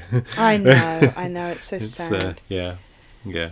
but it's, Um, it's such a strong visual. it's amazing, image and of to how we have the embroidered pillow with the letter R on it, actually untouched by flames, Yeah, but surrounded by but them. surrounded by them, everything's going up, is really fascinating.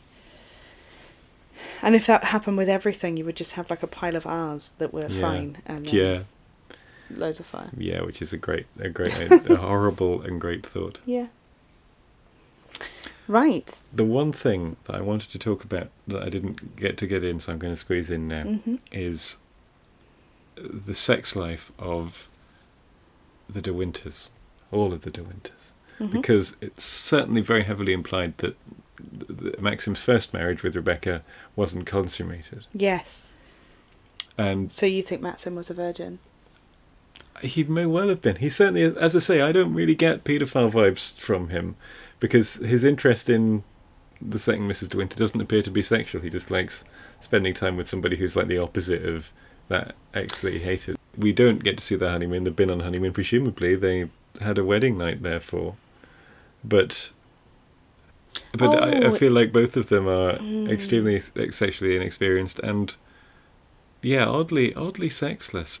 Yeah, when she dresses in satin and pearls, it looks like a kid that's got in the dressing up box. Yeah, but she's rather of than age. a- She's a married woman. I Yeah, mean, yeah, yeah. I suppose also it all stands in contrast to Rebecca, who was who even her absence is somehow extremely sexual. Partly, of course, we're shown her underwear, Mm. but but And yes, it's sexy underwear. it is. Of course, it is. I mean, it couldn't be anything else. But Maxim, just uh, I never get the idea he's interested in sex with anyone. Not that he's not that he's queer as well or anything. He just he just he's just not a sexual being for me. Mm. Um, yeah, I imagine a rather chaste marriage, even though they do talk about children. I think there's a room somewhere where he gets her to flick his nipples with a coin. Like, he's definitely not okay Right. sexually. Beatrice feels really normal, but they haven't had children, Beatrice and Giles. Yeah. They're not that kind of family with that kind of tradition behind them, almost. Mhm. In a weird way, they're the eccentric rich. Sure, but I feel like part of her role, if you like, as the young wife, Mm. is to provide an heir. He does talk about the reason he didn't divorce Rebecca was because he cared more then about the family honour. Yes, absolutely. But, well, put it this way wedding night is often code for we did a bang and we've immediately created a child in 40s cinema. Yeah, of course. Well, I mean, because it's state-sanctioned banging, so that once you know, once Yes. once you're legally and safely married, like it's your duty, it's your obligation to, prov- to you can then do it without it being Yes. dirty. But she didn't spend the rest of the film frightened for her unborn child, No, which makes me think they never banged. so yeah, so perhaps yeah, perhaps th- these are both virgins. Yikes. that makes th- that, oh, yeah. Yeah, it's just it's just it's an interesting thing that I didn't get to put in earlier. yeah. fair enough. It'd be a weird one to shoehorn in pretty much anywhere, wouldn't it? Yep. Yeah, but I thought of it when they were talking about the the honeymoon. The and honeymoon film from fa- yeah, Also, one thing. Mm. She breaks the little Cupid statue. It comes Yeah. up later while they've been watching the honeymoon footage Yep. because people, the staff, get him involved, and he's very much like, "I don't understand why I'm involved in this. This is your trash," Yeah. you know. Yeah. and she gets berated like a child for hiding the fact that she broke that thing. But his response to it is, "Oh, that's one of our treasures, isn't it?" When he finds out that it's missing. Yeah. Well, he doesn't know she's broken it. No, I know, but that's one of our treasures, isn't it? Why would that horrible little Cupid statue be a treasure? I don't know. Perhaps it was like 15th century or something. Yeah. Yeah, fair enough. Anyway, I think that's us for now. yeah. Thank you so much for listening. Yes. Next week, Time. Oh. Yes. next week we will be releasing another mini episode. Let us know if you enjoy those. Hauntedpicturepalace at gmail.com or in the comments or messages on the Instagram, haunted underscore picture underscore palace. The theme of the next one is. Um, Bridget Jones' Diary. Is it? I don't know. I'm sorry. Rooting for the villain. Any films that we want to discuss or bring up where we secretly wanted the villain to win all the way through. for the next actual full length episode, we will be looking at The Mummy. 1999. It's 98 maybe late 90s Yes, Brendan Fraser, the mummy, everybody. Yes. Uh, John Hannah, the mummy. Rachel Weisz, the mummy. Um, i forget who directed it Imhotep, the mummy. yes imhotep the mummy Anak Sunamun. uh, yes Uh, it's basically, chaps, it's a film that I used to know absolutely every word to, but this is Ben's pick. It's one so- from my youth that I very much enjoyed Yes. um, at the time, and Yes. haven't seen for some years actually. So I'm looking forward to revisiting that, and I hope it isn't bums. Could you tell me, please, what makes it haunted? well, it's got spooky reincarnation of Mm-hmm. ancient princess vibes. It's got like a dead guy Vibes. coming alive. Yeah, That's pretty, you know, pretty haunted. I think fair enough. it's also haunted by the ghosts of empire. Yes, true. Don't have nightmares, gang. See you next time. Oh, bye, Bye. bye everyone, bye.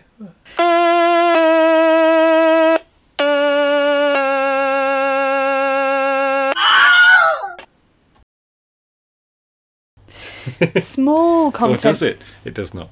But Small- does it? It does not. Small content warning in this one. I'm not going to laugh when I say that. So tempting Sm- to do. Sorry? So tempting to do it again.